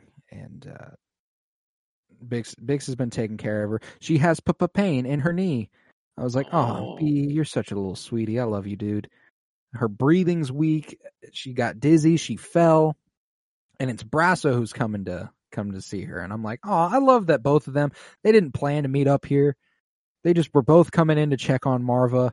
She fell. People were taking care of her. They both heard something happen and they both came running. And I was just like, ah, God, I love these folks on on Ferrix. They're just so sweet and uh, you know, uh, she's she's been trying to she's been trying to rebel. She fell trying to open the Rick's floodgate because Mm. uh, she wanted to she wanted to see if the tunnel under the hotel was still open. She wanted to see what see what she could do to that hotel. And I was like, okay, Maarva, you about that action, and I respect it. Uh, She's she's badass, man. She's going till the day she dies. she will, and Um, it's it's probably gonna The way happen. Bix is like, ah, the way that Bix is like, yep, she's she thinks that we can sneak in and get him by surprise. She's a rebel, you know, like uh, she is a rebel, and I'm like, ah, yeah, she is. Mm. Brasso's whole like I should be coming by more often, and Bix is like, she's not your mother, and he's like, she's not yours either. And it's like, oh, I just so so fucking sad, you know. Uh, and Brasso's like, Brasso has the same perspective that Cassian had. You know, she can't stay here much longer. She's gotta, she's gotta f- figure out a place that will be a little bit more comfortable for her. You Mm. know, and Bix is like, good luck with that, homie. She's not moving a goddamn inch. And he's like, what about the, the quote, daughters of Ferrix? She was a president of, of the daughters of Ferrix. They must have a warm room somewhere. And apparently they've already tried and they've already failed. She's not leaving. She's like Jordan Belfort. I'm not fucking leaving. You know, uh, that's that's that's Maarva Andor up in this hoe. But uh, I like the idea of the Daughters of Ferrix. They had like a, you know, Hmm. like just a feminist organization where they were like, yeah, let's hold it down. We're the Daughters of Ferrix, bitch. I love that. He's the president, or was a ran that president, I guess. Yeah, for that's sick. Yeah. for at least a stint of some sort. Um, but uh, yeah, she's uh, she's made she's made her wishes clear. She's staying put. She has no intention of going anywhere, and uh, they they discuss for a moment how they truly do not know where Cassian is. Neither of them. They both kind of missing him, but they know that he can't come back, and it's like be nice to know, but. uh in the distance, we see Vel looking on, and she's approached by Cinta. And I was like, "Hey, okay, Yeah, they're back together, and they're on yep. Ferrix. Fuck yeah, And it's a month, I guess. Okay, sure. in a month. They've been they've been Fuck it. staking out they've been staking out Ferrix. Uh, and they have a nice little back and forth about uh, you know, just everything. Where were you? I was about to come looking for you, and uh, you know, her drinks her her drinks cold now, and I uh, I love them. You know, Sense is cold blooded, man. yeah, She's she's lovable. She's got c- compassion still, but like at the same time, Mm, she's goddamn. about that action. she's She's yeah, she's you know she's for the rebellion. there's a room around the corner. I'm thinking about thinking about signing up and staying there alone. Hey man, two of us would draw too much attention. I already told you. You know, this this place comes first. A rebellion comes first. Mm. I always I, I was always upfront about that.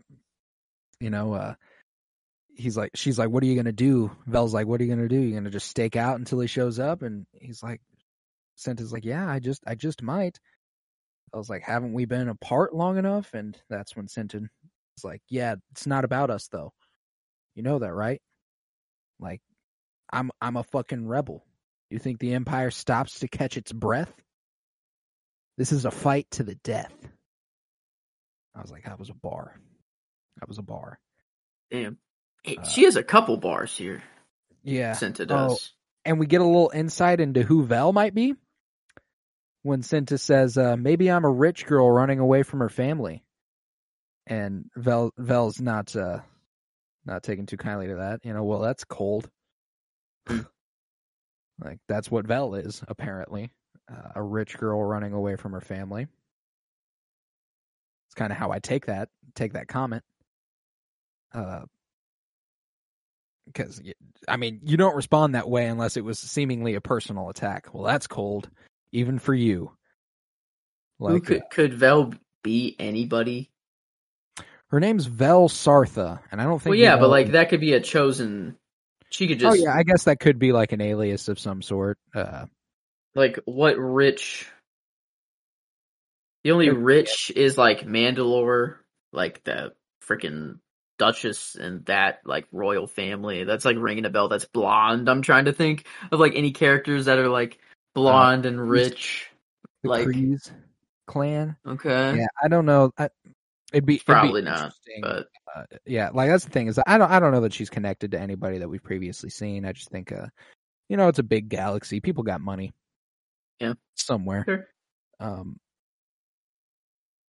now I'm now I'm trying to think what was what's Vel's? Everybody's got their own rebellion. What's Vel's? I didn't I never even I never even thought of that. maybe her rich family. They got rich because of the empire, because of yeah. Um, That's that's where Hmm. my money is at as well. I think she made a lot of money off the empire and couldn't couldn't. Okay, so not good rich people who are bad rich people that we know. Um, who are bad rich, bad people, human. I don't know. I couldn't tell you. It's I just Bell. It's just It's just Vel. That's just Vel. Um, but uh, you know, I loved I love this little line from Cinta here, where she's like, uh, "I'm a mirror, Vel. You love me because I show you what you need to see."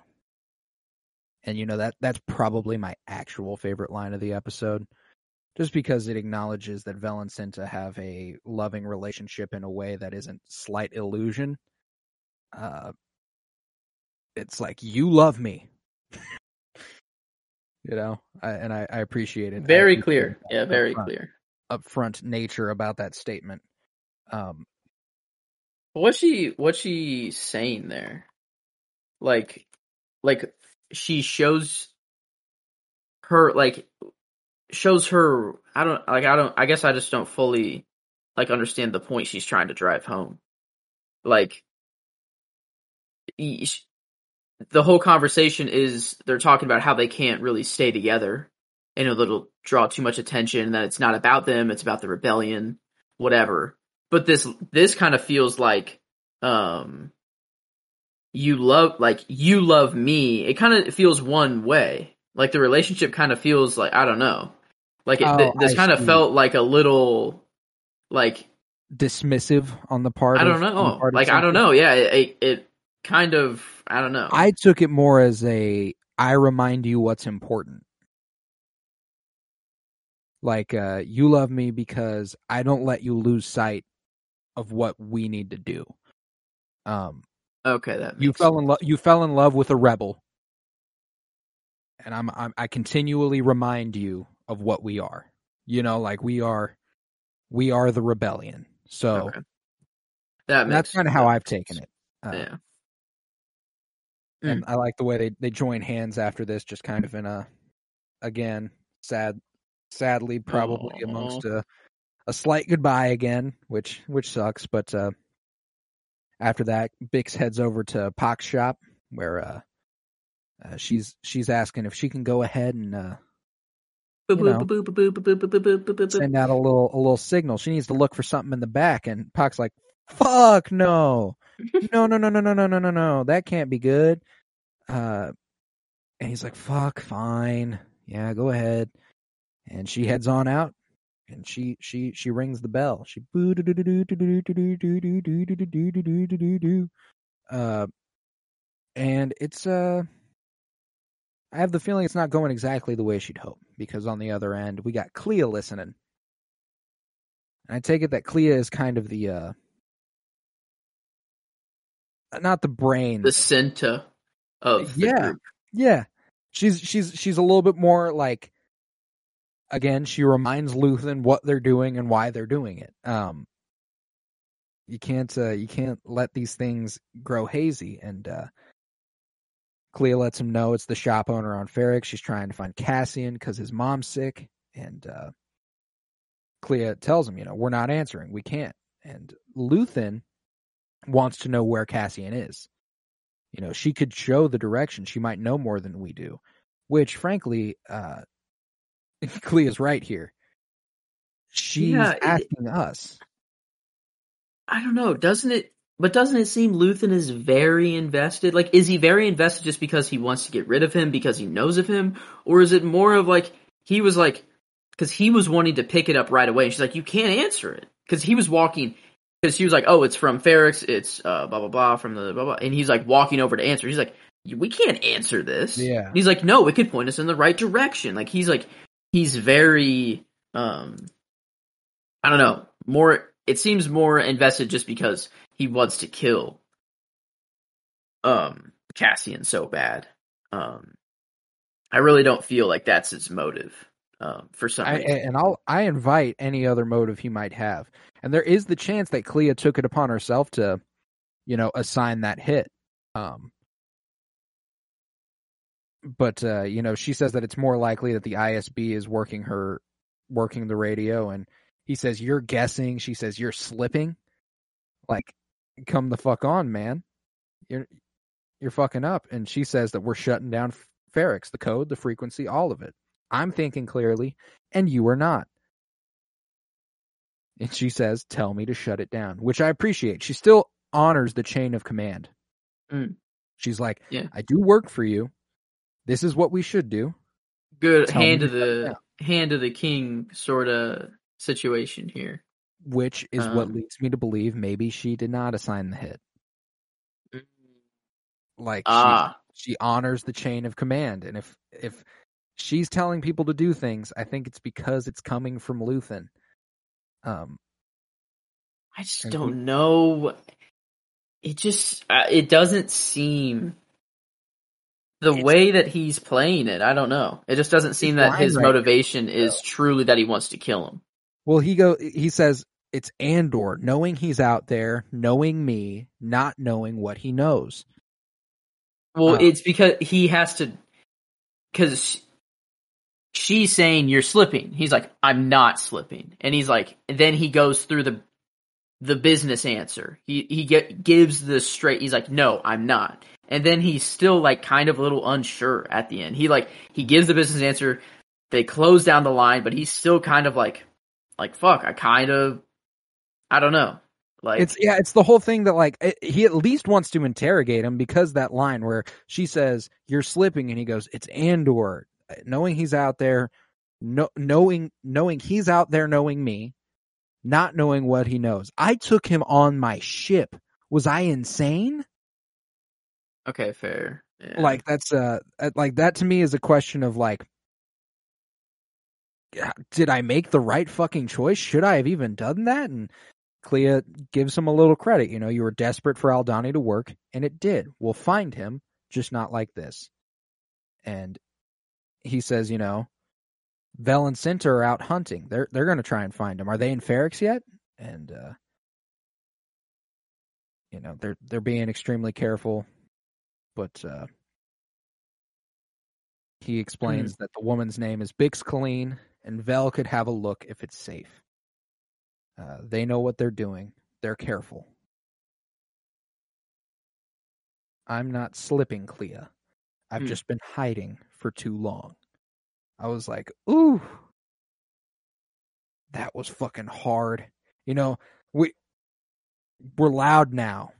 Vulnerability was inevitable. I was like, okay, okay. So is that? I mean, like, is that his way of saying like I don't need my identity, like to be, you know, like we're loud now. We're going loud. Like I'm, I've been hiding for too long, but I'm still going after anyone who knows of who I am. Yeah, maybe that is sort of a change in change in position in that moment. Uh, but he still comes to the conclusion to go ahead and shut it down, which is like, uh, Yes, it's still beneficial to not have anyone know who you are. yeah. And I would also, I would also be willing to wager maybe this just means they're done actively searching for him. You know, the Mm. shut it down. We don't need to get that message to Vel and Cinta. Uh, they know what they're doing. Mm. They're good. Uh, we'll figure it out. And uh, maybe that's all it is. But yeah, it is hard to it is hard to decipher Luthen's complete intentions here. Um, but we do cut back to Bix, disappointed uh, as no one is responding to uh, to the message she's trying to send, and uh, the the sad fact that this was for naught. Mm. This was for this was for nothing, and it costs a whole lot. And uh, we then cut to Vel, who's on the same transport we saw Luthen arrive in. I was wanting so badly for the for the friendly traveler to pull up, but instead we get this. Uh, Hey, leaving Ferrix, are you? Ooh, yeah, you just then, slips if, in. if he like- had shown up, it would like, Dude. then it would have been like, oh, All this right. guy knows shit. yeah, This guy okay. knows shit. but it is in this moment that we get the favorite shot of the episode the uh the fade between bix or not Mm. bix i keep calling her bix vel and cinta uh Oh, with the music Fade- too. The music is always so Oh. good. They have fucked the music, dude. I mean, like in a good way. Fucked in a very good way. yeah like, Uh, the, like the good kind of fucking Yeah, the very good. Like they they have done such a good job. sex Yeah, they have done a phenomenal job with yeah the nicholas soundtrack. britell has been fucking phenomenal and that was a beautiful shot the fading to bring them like Mm. eye to eye face to face was really cool and you see that cinta is staking out perfectly cassian's apartment or maarva's apartment rather and uh and then we see as uh as luthen is trying to find a find a way somewhere Mm. find a way to Segra Milo. It's like, oh, where's he going? What's he doing? Who's on Segra Milo? Hmm. What are we doing? Um, and uh, we will get there, but and that's a very exciting, exciting scene. But uh, then we cut back to Narkina Five, where, uh, you know, uh, sadly, uh, you know, I don't think this is sleepwalking.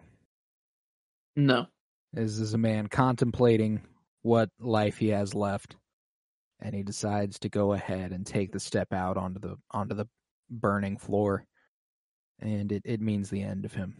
Uh, which is, I was like, "Fuck, man, that's that's grim, huh?" the comments of the prisoners too. We'll be smelling him all night. and like the people that have him on his table, they're like, "Fuck, now we're screwed." They're Yeah. not even like, they're not like, "Oh, damn, he really just killed himself like that." That's horrible. Like that, a person that we've been with for I don't know, whoever, however long. Like they're like, "Damn, now we're gonna be under understaffed," and it's like, Yeah. dang, like, geez, You'll be like, shorthanded all day tomorrow. Think about that when you're getting fried. damn.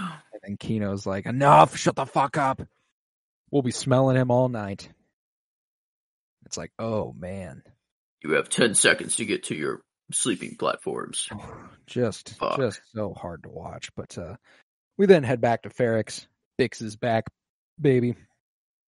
And uh We she's hear alarmed to see that they're uh like we hear the beep. The the town is clanging. They're clanging. yeah. Uh huh. Yeah. Uh, they're they're all over Pac's shop, and uh, we see Pac's son getting very very uh, lively, super upset that he's been detained and that he didn't come home last night, as we learned from Brasso. Man, I feel bad for this kid, and he's threatened with one of those shockers for asking where his dad is, Mm-hmm.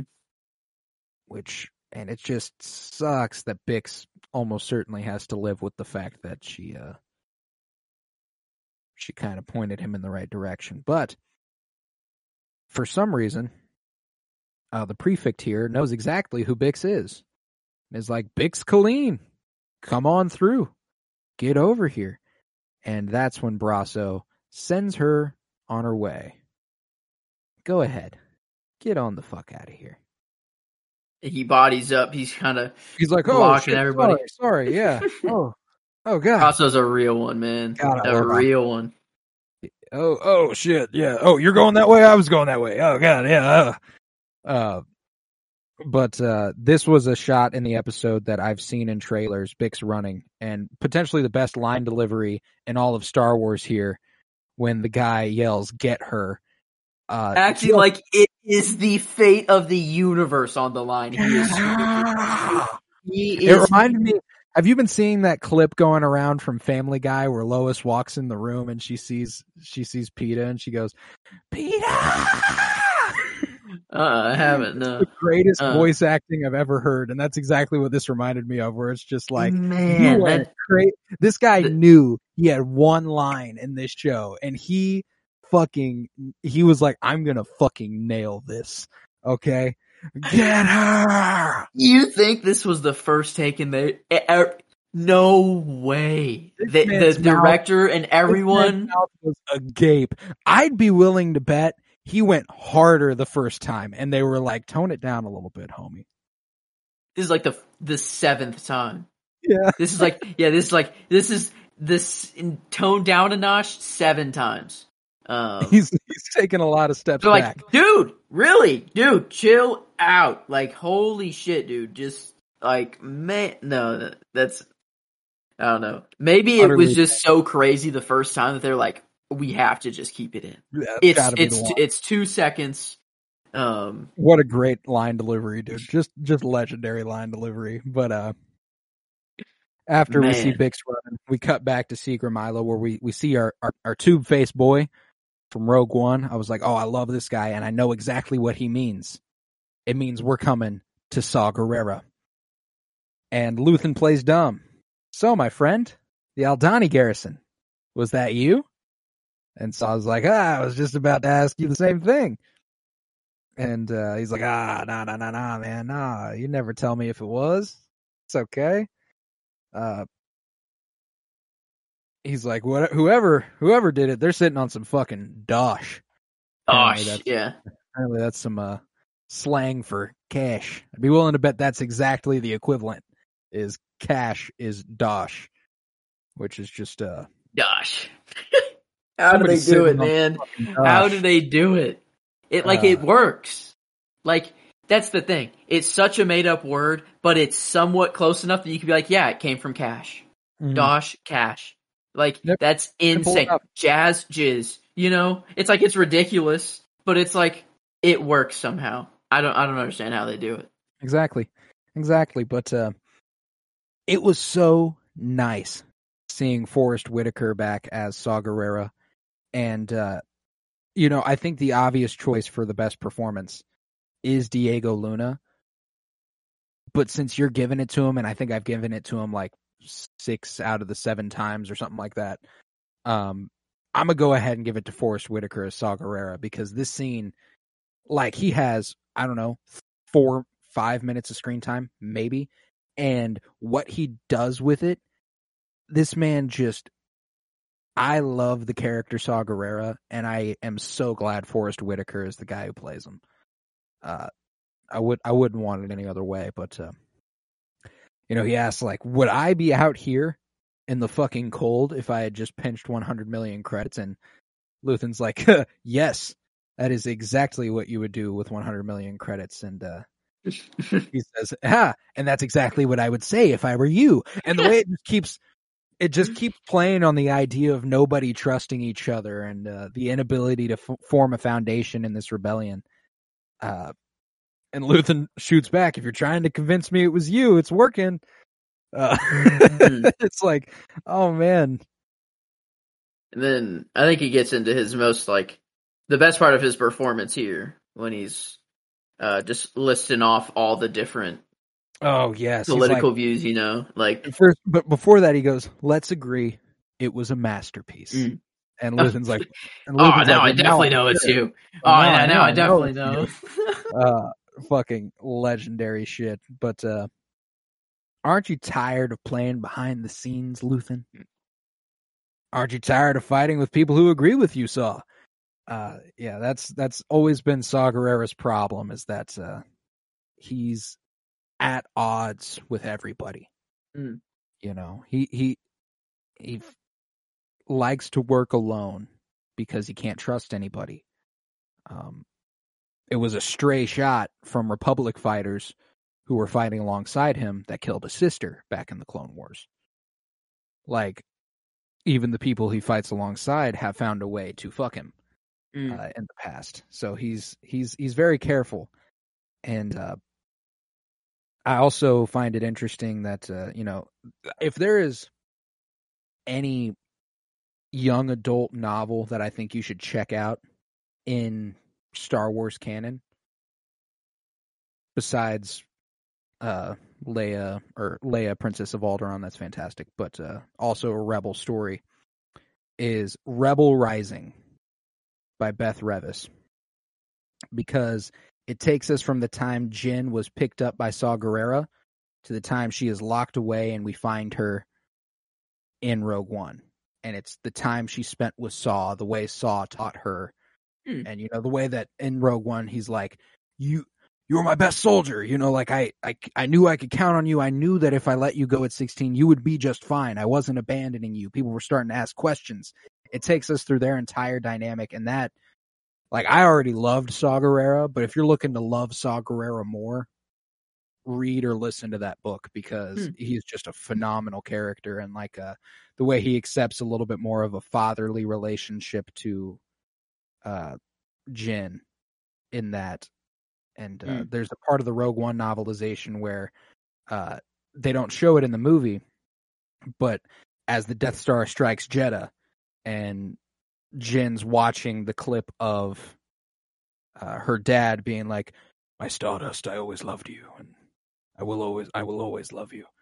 Uh, as Saw watches the Death Star strike, he like turns back to Jyn and goes, "My daughter," like, I, I like, and that's that's one of the cool, great things about their relationship is that he truly does look at himself and she looks at him as a father. And that's something the books get Yeah. into a little bit more than the movies give them a chance to.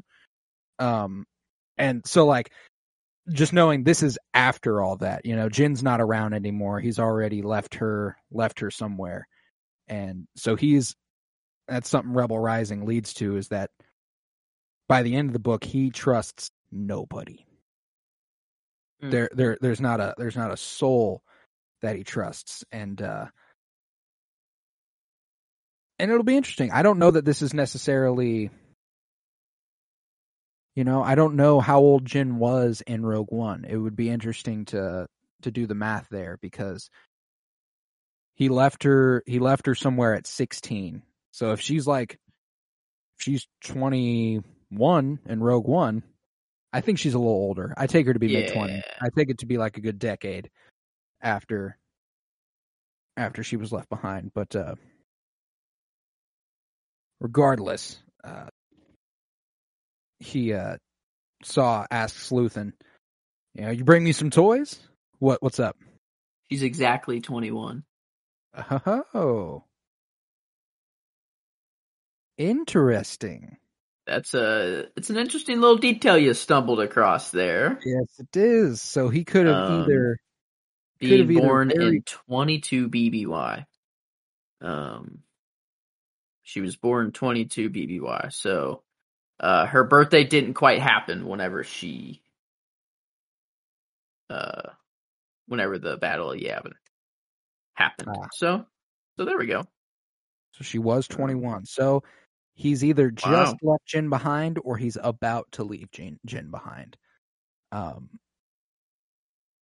Ooh, that's that's a very slight, like Cassian. i yeah, there's no like. What are the odds? You know that like Jyn leaves and Cassian somehow has has Cassian ever met Saw before? Is that known? Like no way. Like I don't know. Yeah, that's interesting. I don't know if Rogue One exactly tells us 100% whether or not he's met Saw.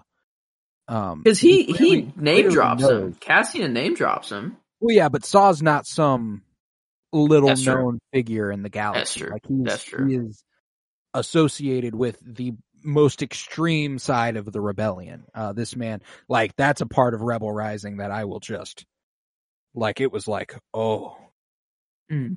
oh, he's done some fucking shit because, you know, the way that Star Wars is set up is like, you know, the weapons inflict burns. They don't, they don't exactly spill blood.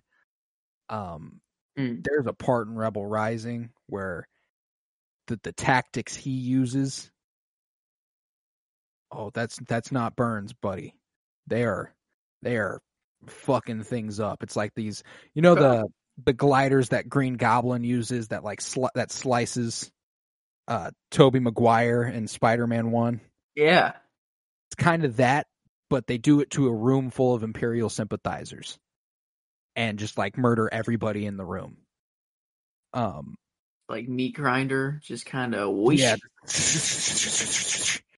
and Wow. Jyn saw the whole thing and was Damn. like uh scarred by it. So like it's like like that's some yeah, and that's a young adult novel. So every time I read I read like one of the young adult novels, I'm always like what the fuck makes this young adult every single time with Star Wars because it's really all it is is that the main character is a teenager at the time the stories take place.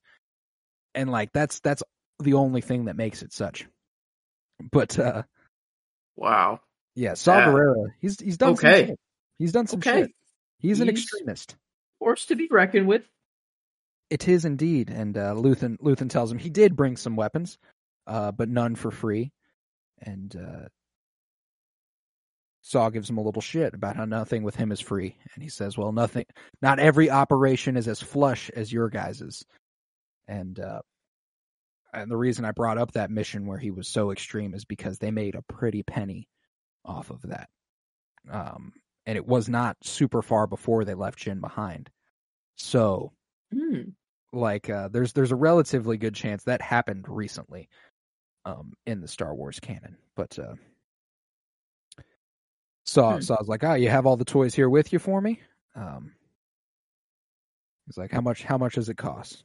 He's like, "You need to go visit Anto Kreegyr. That's all. I want you to meet him. He's been probing the Imperial power station. He's found a weakness in the defenses. It may take some work, but he's got an angle. And Saw's like, nah, man, that guy's slow and stupid. Uh, I want you to hear his plan. He says, let's just keep it simple. I'll take all three deflectors. How much? Well, you meet with Kreegyr and they're free. You don't? I won't sell. It's like, okay. And that's what's really cool about Saw again, this line here about how he's not going to put his people at risk for someone else's plan. Saw really does take a, a great deal of ownership over his people. Not ownership, but like kinship to his his fighters. They are for him. And uh, he's not going to let them risk their lives for somebody else. If they're going to if they're going to die for the cause, it'll be because he was the one who ordered them into whatever they did. Uh, he doesn't want to know that he put them in the hands of someone else. Uh, Man, Which- they, these two, we've had like a kind of at the Mon uh, little fundraise, whatever her vote gathering thing that she threw. Um, had a little philosophy gather conversation there, and then we get like a super this kind of philo- like yeah, like with Luthen. Luthen and Saw. Like what a what a cool like just a cool conversation between two characters. Like well, what's what's crazy is Mon's like Luthen. You need to trust. You need to trust a little more. Like, and he's like, yeah. I mean, I. But at what cost? And then he comes to Saw, and he's like, you don't trust nearly enough. We need to come together. It's time for the rebellion Mm. to really, really form. The alliance needs to happen. And uh, he tells him whatever our final version of success looks like. There's no chance any of us can do it alone. There's no none of us can do it on our own. And uh, he says we need we need to make the empire angry. We need them coming down hard. Oppression breeds rebellion. We need to make them mad. And Kreegyr needs air support.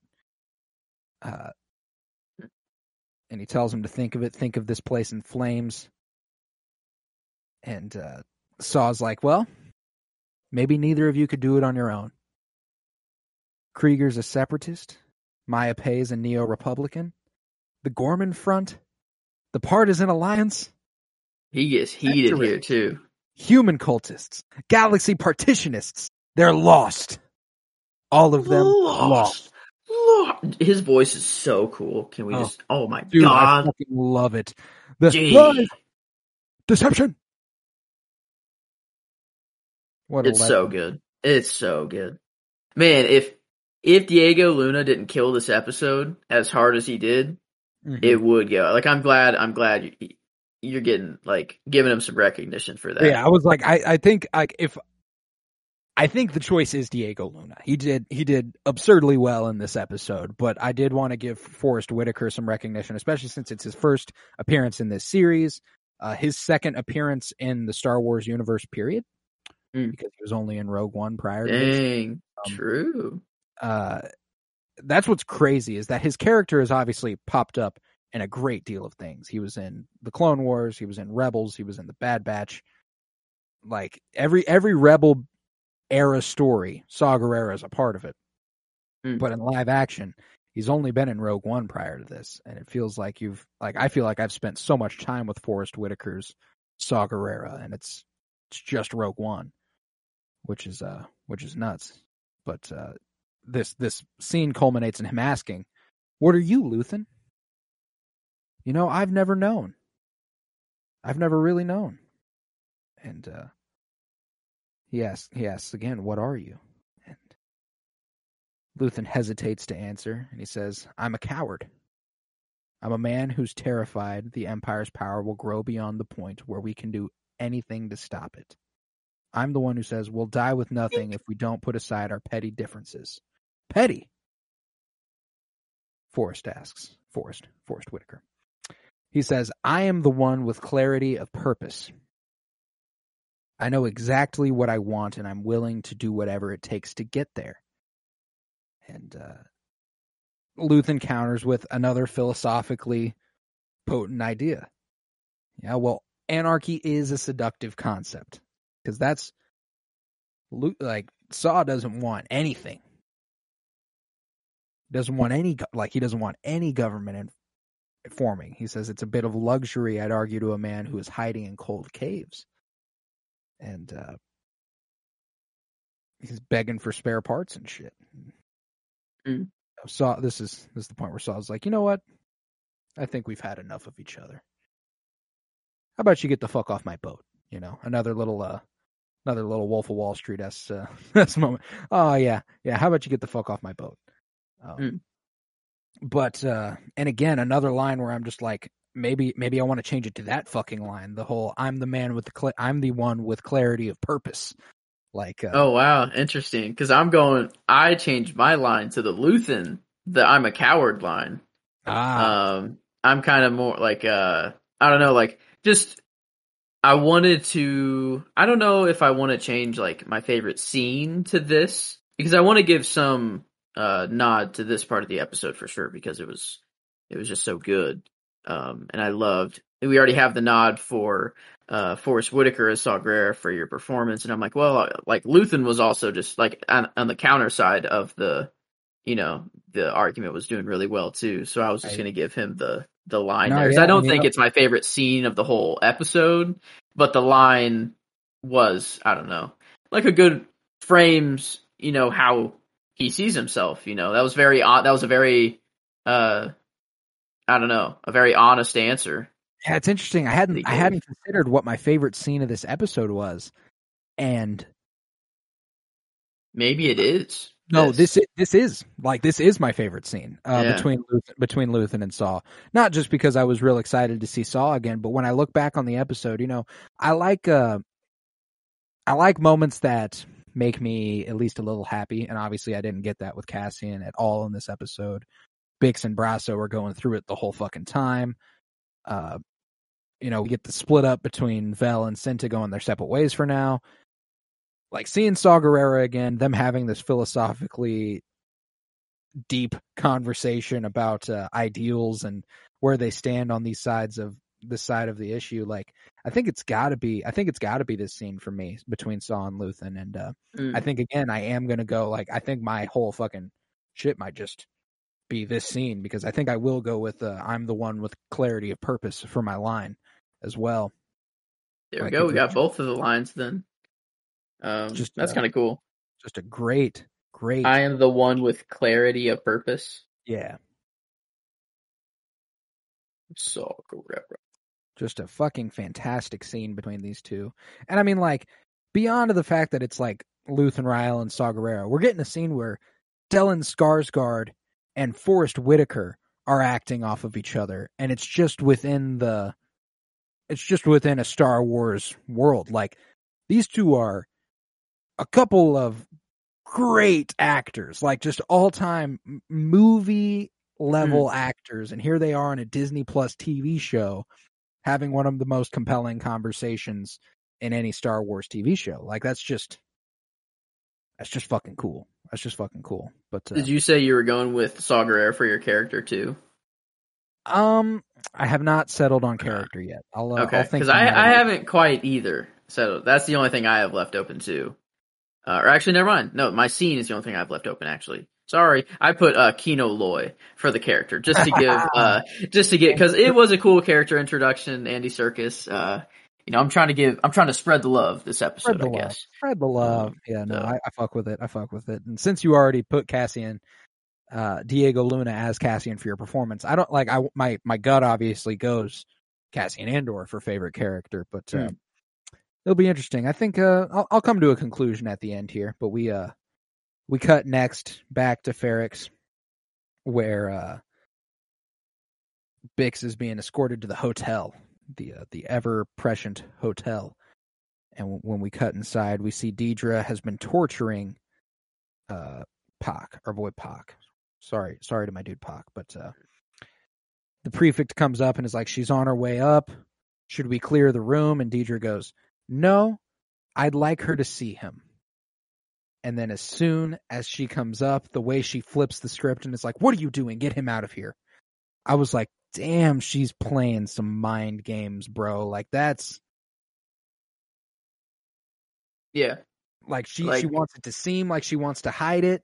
Yeah. Like so manipulative. Like I oh, want dude. him to, I want her to see him, and then be like, "What are you doing? Get him out of here!" Like Oh yeah. my god, and the way like Bix, the way like dude, that was some great acting on the actress of Bix Caleen. I can't remember her name right now. I wish I had it had it on me readily available, but uh, the way she looks at Paak as she is uh, as he's walking out of the room, um, was just like the the terror on her face was so so present. She she just killed that shit. But uh, Adria Arjona. Sorry, I can't. Yeah, Adria Ar- Arjona. Um, yes, I, rem- I it's hard hard not to say her last name with with the with the in, in, American, you know, the very American me would say our our Jonah or Arjona, but uh, but we just both know that's not right. Yeah, I, I um, can't. Um, in, in my heart, I don't know. I can't. My heart of hearts, but uh, but man, everyone's killing it on the show, man. Like it's hard. It's hard to acted show. Yeah, Man, and they the got... way Dedra comes up in her face and is like, "So, Bubba Bix, what's up? How you doing?" Uh, they go ahead and invite her into the chair that they just saw Paak sitting in, which is the first little, like, that's why she wanted to. She wanted her to see him. Mm-hmm. Yep, he's sitting in that chair. I'm about to invite her into the chair. I'd like her to see how he is and to see how she will be doing here before long. Uh, and we, we end that scene with them closing the door on their activities. But then we head back over to Narkina 5 where they are, again, cooking this shit up. They're, they're grinding in the office. It's time to, it's time to work. The 12 hour shift is well on its way and they continue building. And that my friend, is where we leave this episode. And uh, what an episode it was. What do you think uh, that thing is? Man, I'm, I'm like, is it maybe like a what? I'm trying to think of like what would it be more satisfying for it to be like a part of the Death Star or like a Tie Fighter part, or would it be kind of even more hard hitting for it to be like this is just to build a simple building. You know, like something so simple and mundane and just a, a part that is used everywhere inside machinery, you know, or something, you know, like a, an engine part. I don't know. Like, like, I think it'd be almost more hard hitting that all their work isn't even, this isn't to build the Death Star, even though I think that's probably the best scenario out of it is that this is a part for the Death Star. Um, what could be really cool is if this is like the framing for the Death Star and millions of these pieces make up the sphere. Like, Right. because like it's kind of like a little it it just curves in just the, the smallest amount you know it's like basically flat but curves in just the smallest amount that if you connected enough of them could be like the framework for the Yeah, death star i'd sure. see i don't know fuck it I get, Um, but but by this time the Death Star is well on its way to being built and stuff. So who knows? Uh, true yeah Like, I are they think- really in the framework section still Yeah, no, they're they're Probably they're not. Building some shit for the Empire, and I think that's part of it too. Is that I don't know that it necessarily truly matters, but uh, Mm. interestingly, this episode was directed by Toby Haynes, who did the first three episodes of this show as well. Um, very very big hand in the show so far, and the episode was written by Beau Willimon, who uh, is notable for having created and wrote every episode of House of Cards Hmm. on Netflix. So not his first uh, soiree with critiques of American politics. Um, and he will be the writer. This is this essentially confirms that this is the first episode in a new three episode arc. He wrote eight, nine, and ten. Hmm. So uh, that's nice so yes, this will be this will be a whole new arc. The seven was just a nice little one off, kind of setting us up for the rest of the season. Hmm. And uh, yeah, so Beau Willimon and Toby Haynes coming together to to make this to make this episode happen. And uh, Toby Haynes continues to direct his ass off on these episodes. Like this was another just beautiful looking. I didn't comment a lot on a lot of the shots that were happening in this episode, besides the one where we get the transition between Cinta and Mm. Vel. But like uh, the way the use of like symmetry when Karn was sitting in the interrogation room from behind, and they used negative space with just like the black entrance behind him contrasted Mm. with the white room, and uh, like it's just it's just incredibly well shot, incredibly well acted, and exquisitely well written. Like it's this show continues to just floor me as far as how insane shockingly good it is.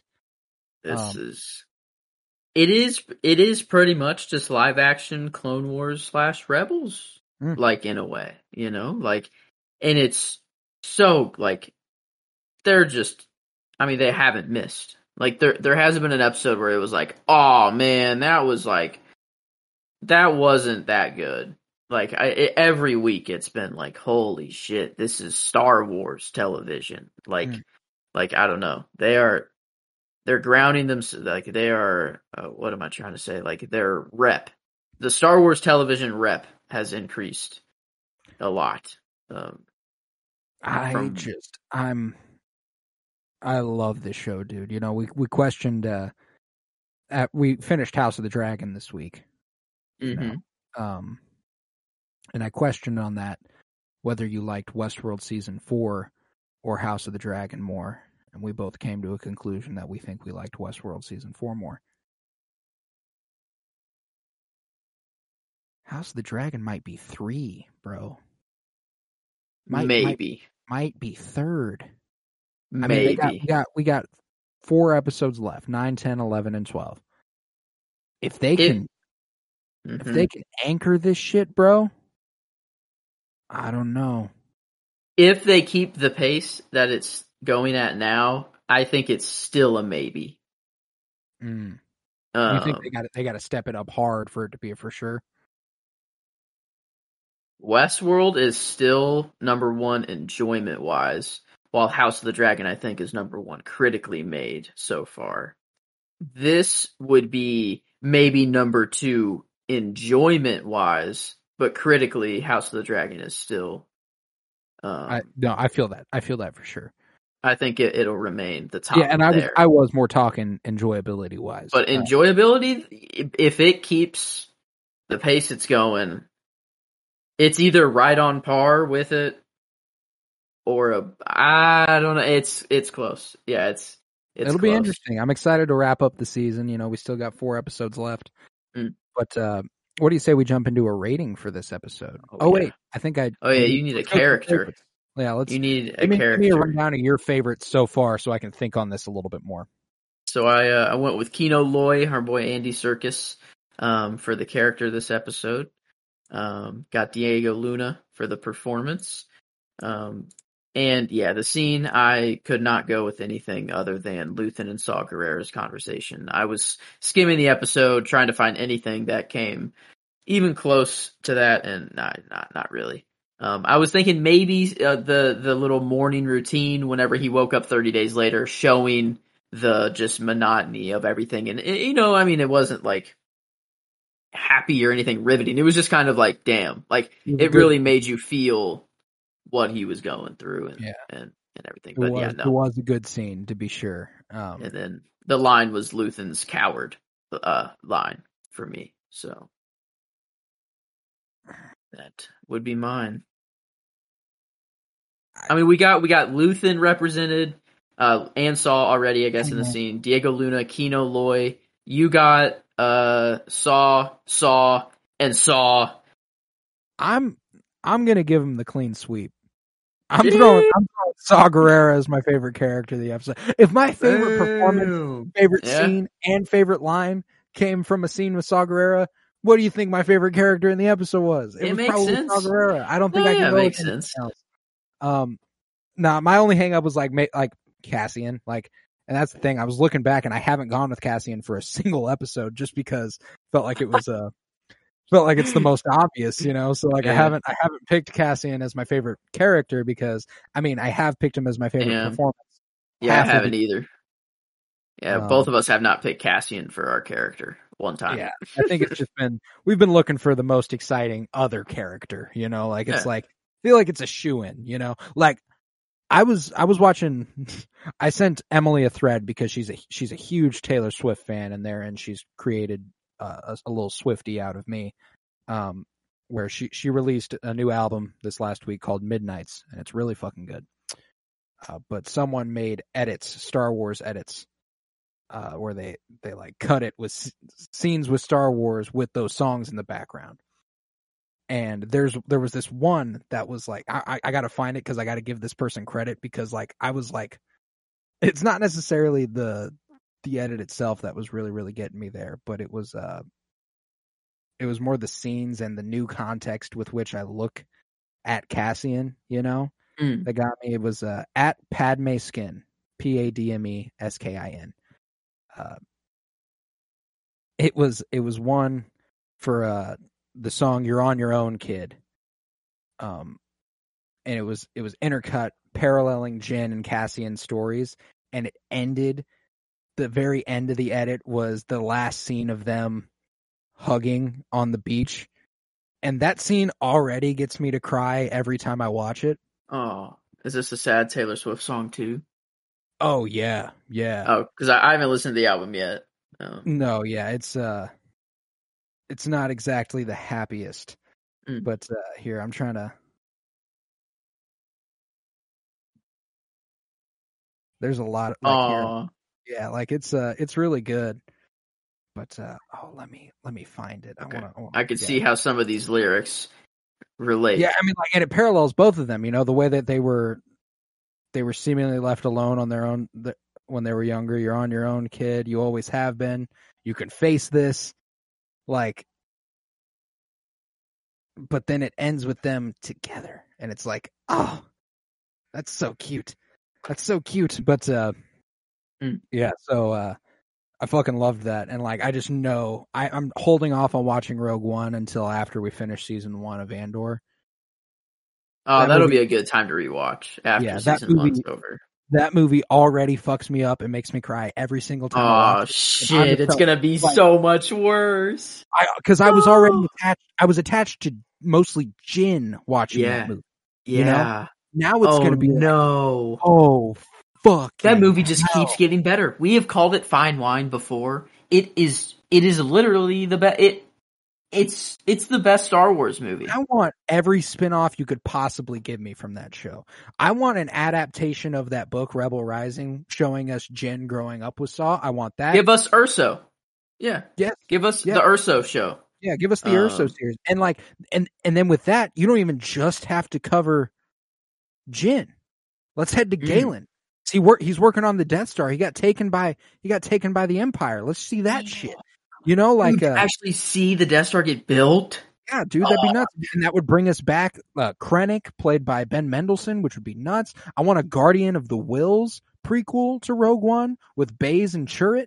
Like, I want all this shit. Give me it all. I want all the Rogue One spinoffs. But uh, Damn. I think it might be time for the rating. This is far and away our longest Andor episode yet. Um, Was a good one. It was it was a damn good one. Um, and I think it's kind of an indicator of how this rating will go for us. Mm. enjoyment wise, how how much is this episode resonating with you on a scale of one to ten? I mean, damn. It got us to talk about some real world shit. It was just a great episode of television as well, you know, to push the story along. Um, you know, whe- whether there was in- insane action, whatever, no. Uh, but like, story wise, this, This show just- continues to just make me go, God, I think I could go a whole Star Wars series without action if that's what they wanted to do. If it was like this, Yeah. Oh my God. my Literally, God. I think whenever this show is all said and done and season one is in the books, this might just be the best Star Wars movie, playing episode one to 12 back to back continuously for that long, have like two intermissions or three intermissions maybe watching in three episode chunks. Yeah. Like, dude, I don't know. This is just like some of the best Star Wars content just Ever. ever made. Um, I don't know. I think I'm this. I don't know. I, I stayed up at two, for two a.m. for this one. I watched it after the Tales of the Jedi as well. Um, so I watched the Tales of the Jedi first, and then Andor. Um, so I was already hype as fuck in Star Wars mood. Uh, so I'm already hype, and this just kept it going. Um, I don't really think I'm hesitating here. Um, for this episode, I think this one's a ten. I think it's a 10 this as one. well. It was I, just uh, so cool. Yeah, every every Well, storyline was so cool. not just that it was so damn good. We again, you know, last week kind of got acquainted, kind of got us acquainted with every character, and we did that again, uh, and then some. You know, we got the ISB side of things. We got Cassian, plus the introduction of all sorts of new characters that he's going to be spending time with in prison. We got Mm. Bix and Brasso with Maarva. We got Vel and Cinta again. Like uh, we got Mon Mothma doing doing her shit with Tay Kolma. Like we we hit every stop that we would need to. This episode was so fucking full, and we got we got additions. You know, seeing Andy Serkis, seeing Forest Whitaker pop up, getting a scene between Stellan Skarsgård and Forest Whitaker is just Yeah. nuts. Like, uh, I, I have no doubt that this was a ten out of ten. I do think the genre one, this is where it'll get a little more interesting. Uh, just because you know, compared to other spy episodes of this show, I don't think it I don't think it stands up quite as high. Um, Yeah, there's no like real planning that's going on. Like Cassian doesn't have really any say in what's happening right now. It's just he had Mhm. like we're seeing just what he has to do right now. Uh, there's no plot. There's no, you know, we see some things, you know, people communicating with each other. Um, we see like a little bit of some plot with that storyline, and but I mean, yeah, as as far as the spy stuff goes, like it was suspenseful this episode, I'd say. Um, like the music, like was keeping me, like I don't know, it was so synthy, so um, just eerie. The music was this episode. Mm. Um, I don't know, I, I I really dig it, but I don't know. I'd say. I mean, the lowest we've given one this season is episode one. We gave that a nine for the genre. and I mean, I I think I think I might have to I think I might have to get a new low for the genre side of things just because it, it was so light on that on that sort of uh Yeah. on that sort of stuff especially now that we really know what the series is you know episode 1 it was kind of like we were like in fact if we went back and watched episode 1 with the idea of what the series is now we would probably give it a lower genre rating than we did Yeah. um I I would True. I would probably eight I five. mean, like, yeah, I mean, even an eight, like possibly, but that's like still. That's the thing is that an eight is still very good. Yeah, well, and that's the other thing is that like But while it? spy is the spy espionage thriller is sort of the key here, Mm. we can't lose sight of the fact that it is also Star Wars. Mm-hmm. Fantasy, And on that side of things, action, adventure, drama. Really? Yeah, right. That's all IMDb gives it: action, adventure, drama. Um, I mean and on the the drama side of things, on the Star Wars side of things, this is knocking it out of the park. I think this one was just falling a little short on the spy spy side of things. Um, so I'm I'm cool with anywhere from an eight to an eight five. I think that's fair. I think eight five then, just for the little spy dip, one and a half dip from for the Hmm. spy. Yeah, yeah, yeah. Yeah. I see. Hmm. Now, what's interesting about this episode, now that we're at the critical rating,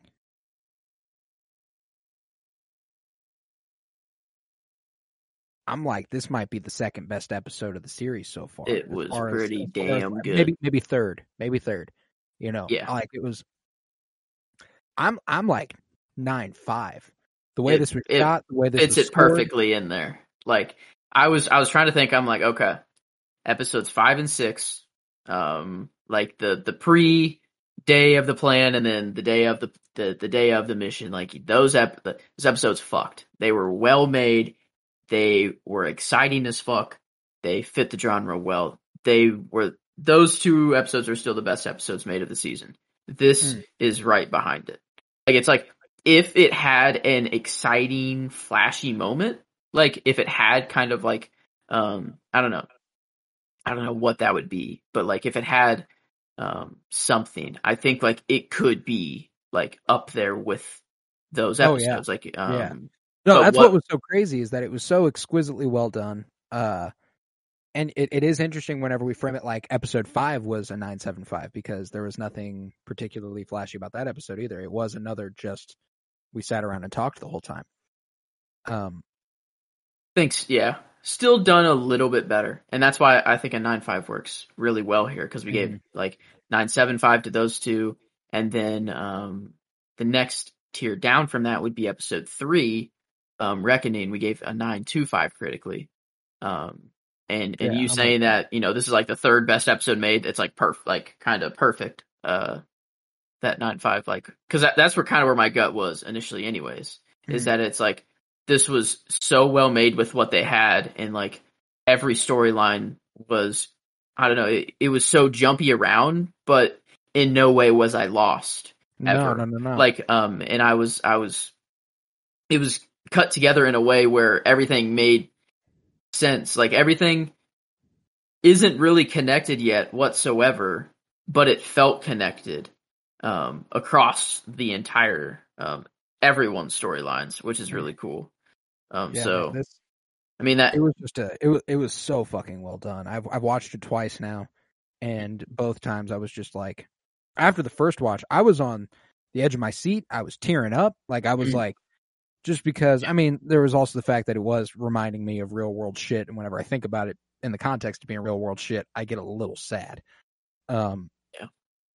and uh, it, it was just it was just ex- exquisitely well done, and uh, that that brings the episode to a ninety three percent, a nine ties it exactly with episode seven and just you know a little bit i mean episode six is still the king um a 992 that's going to be hard to beat. Episode six will be hard to beat. I think i mean i don't know. That's the thing is that that was like the mid-season kind of event that they had.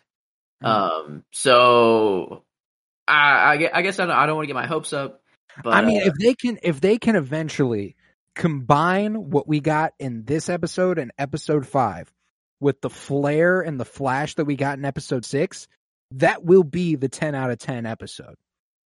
Do you think we could get something where we have Luthen, Mon, Saw all together on one mission? But what could that mission be?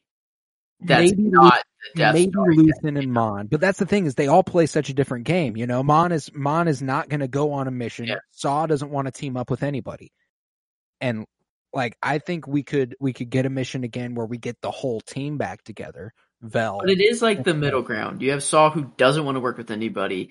Uh, you have Mon who kind of wants to work with everybody if given the chance, but you know, obviously is kind of secretive about it a little bit. But then you have Luthen who's the careful person who wants to be known, but not keep the circle a little bit smaller. You know, uh, so it's like y- you have every side of the spectrum, and I'm trying to think of any way that all of these storylines could come together to, you know, it, to be all happening at the same time. You know, all Well, I think I think what this is all building towards is the rebellion on Ferrix.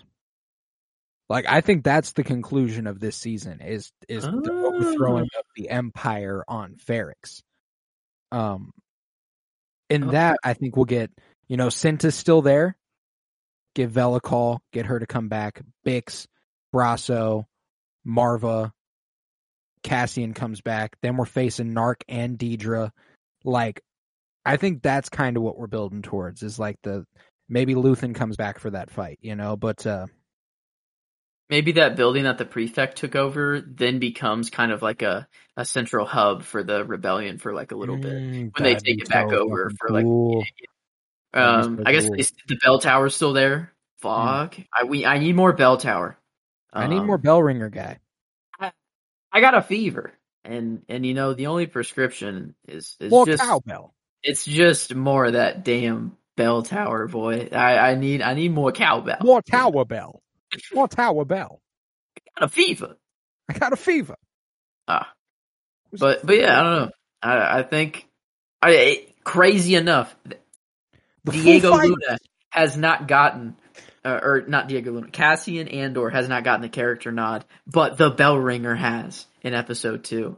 See, and that's a Thank good example of what I'm looking for Yeah, for my yeah, favorite exact- character. exactly, you I know, also that- gave I also gave a favorite character to the Aldhani leader, like the The the elder, who yeah, leading their Yeah. leading their shit in episode six. Fuck yeah. Like that was the bet, like my favorite episode of the season, and I picked the yeah. Aldhani, the Aldhani leader. You know, like I'm not, uh I'm not exactly going full like. Mm. If there's a new interesting addition, like Nemik, hell yeah, I'll I'll, I'll pick Nemik. You know, like uh, Mhm. shit like that. But it's like I feel like the the love for Cassian is almost implied. Uh, yeah, we, like, we, we shower we shower Diego Luna with praise every single episode. People know we fuck with Diego Luna as Cassian Andor. You know, there's no Yeah. there's no hesitation there. Um, yeah. He's gotten let's see, two performance nods from me and and three from me. There we go. So yeah, I mean, he's killing it.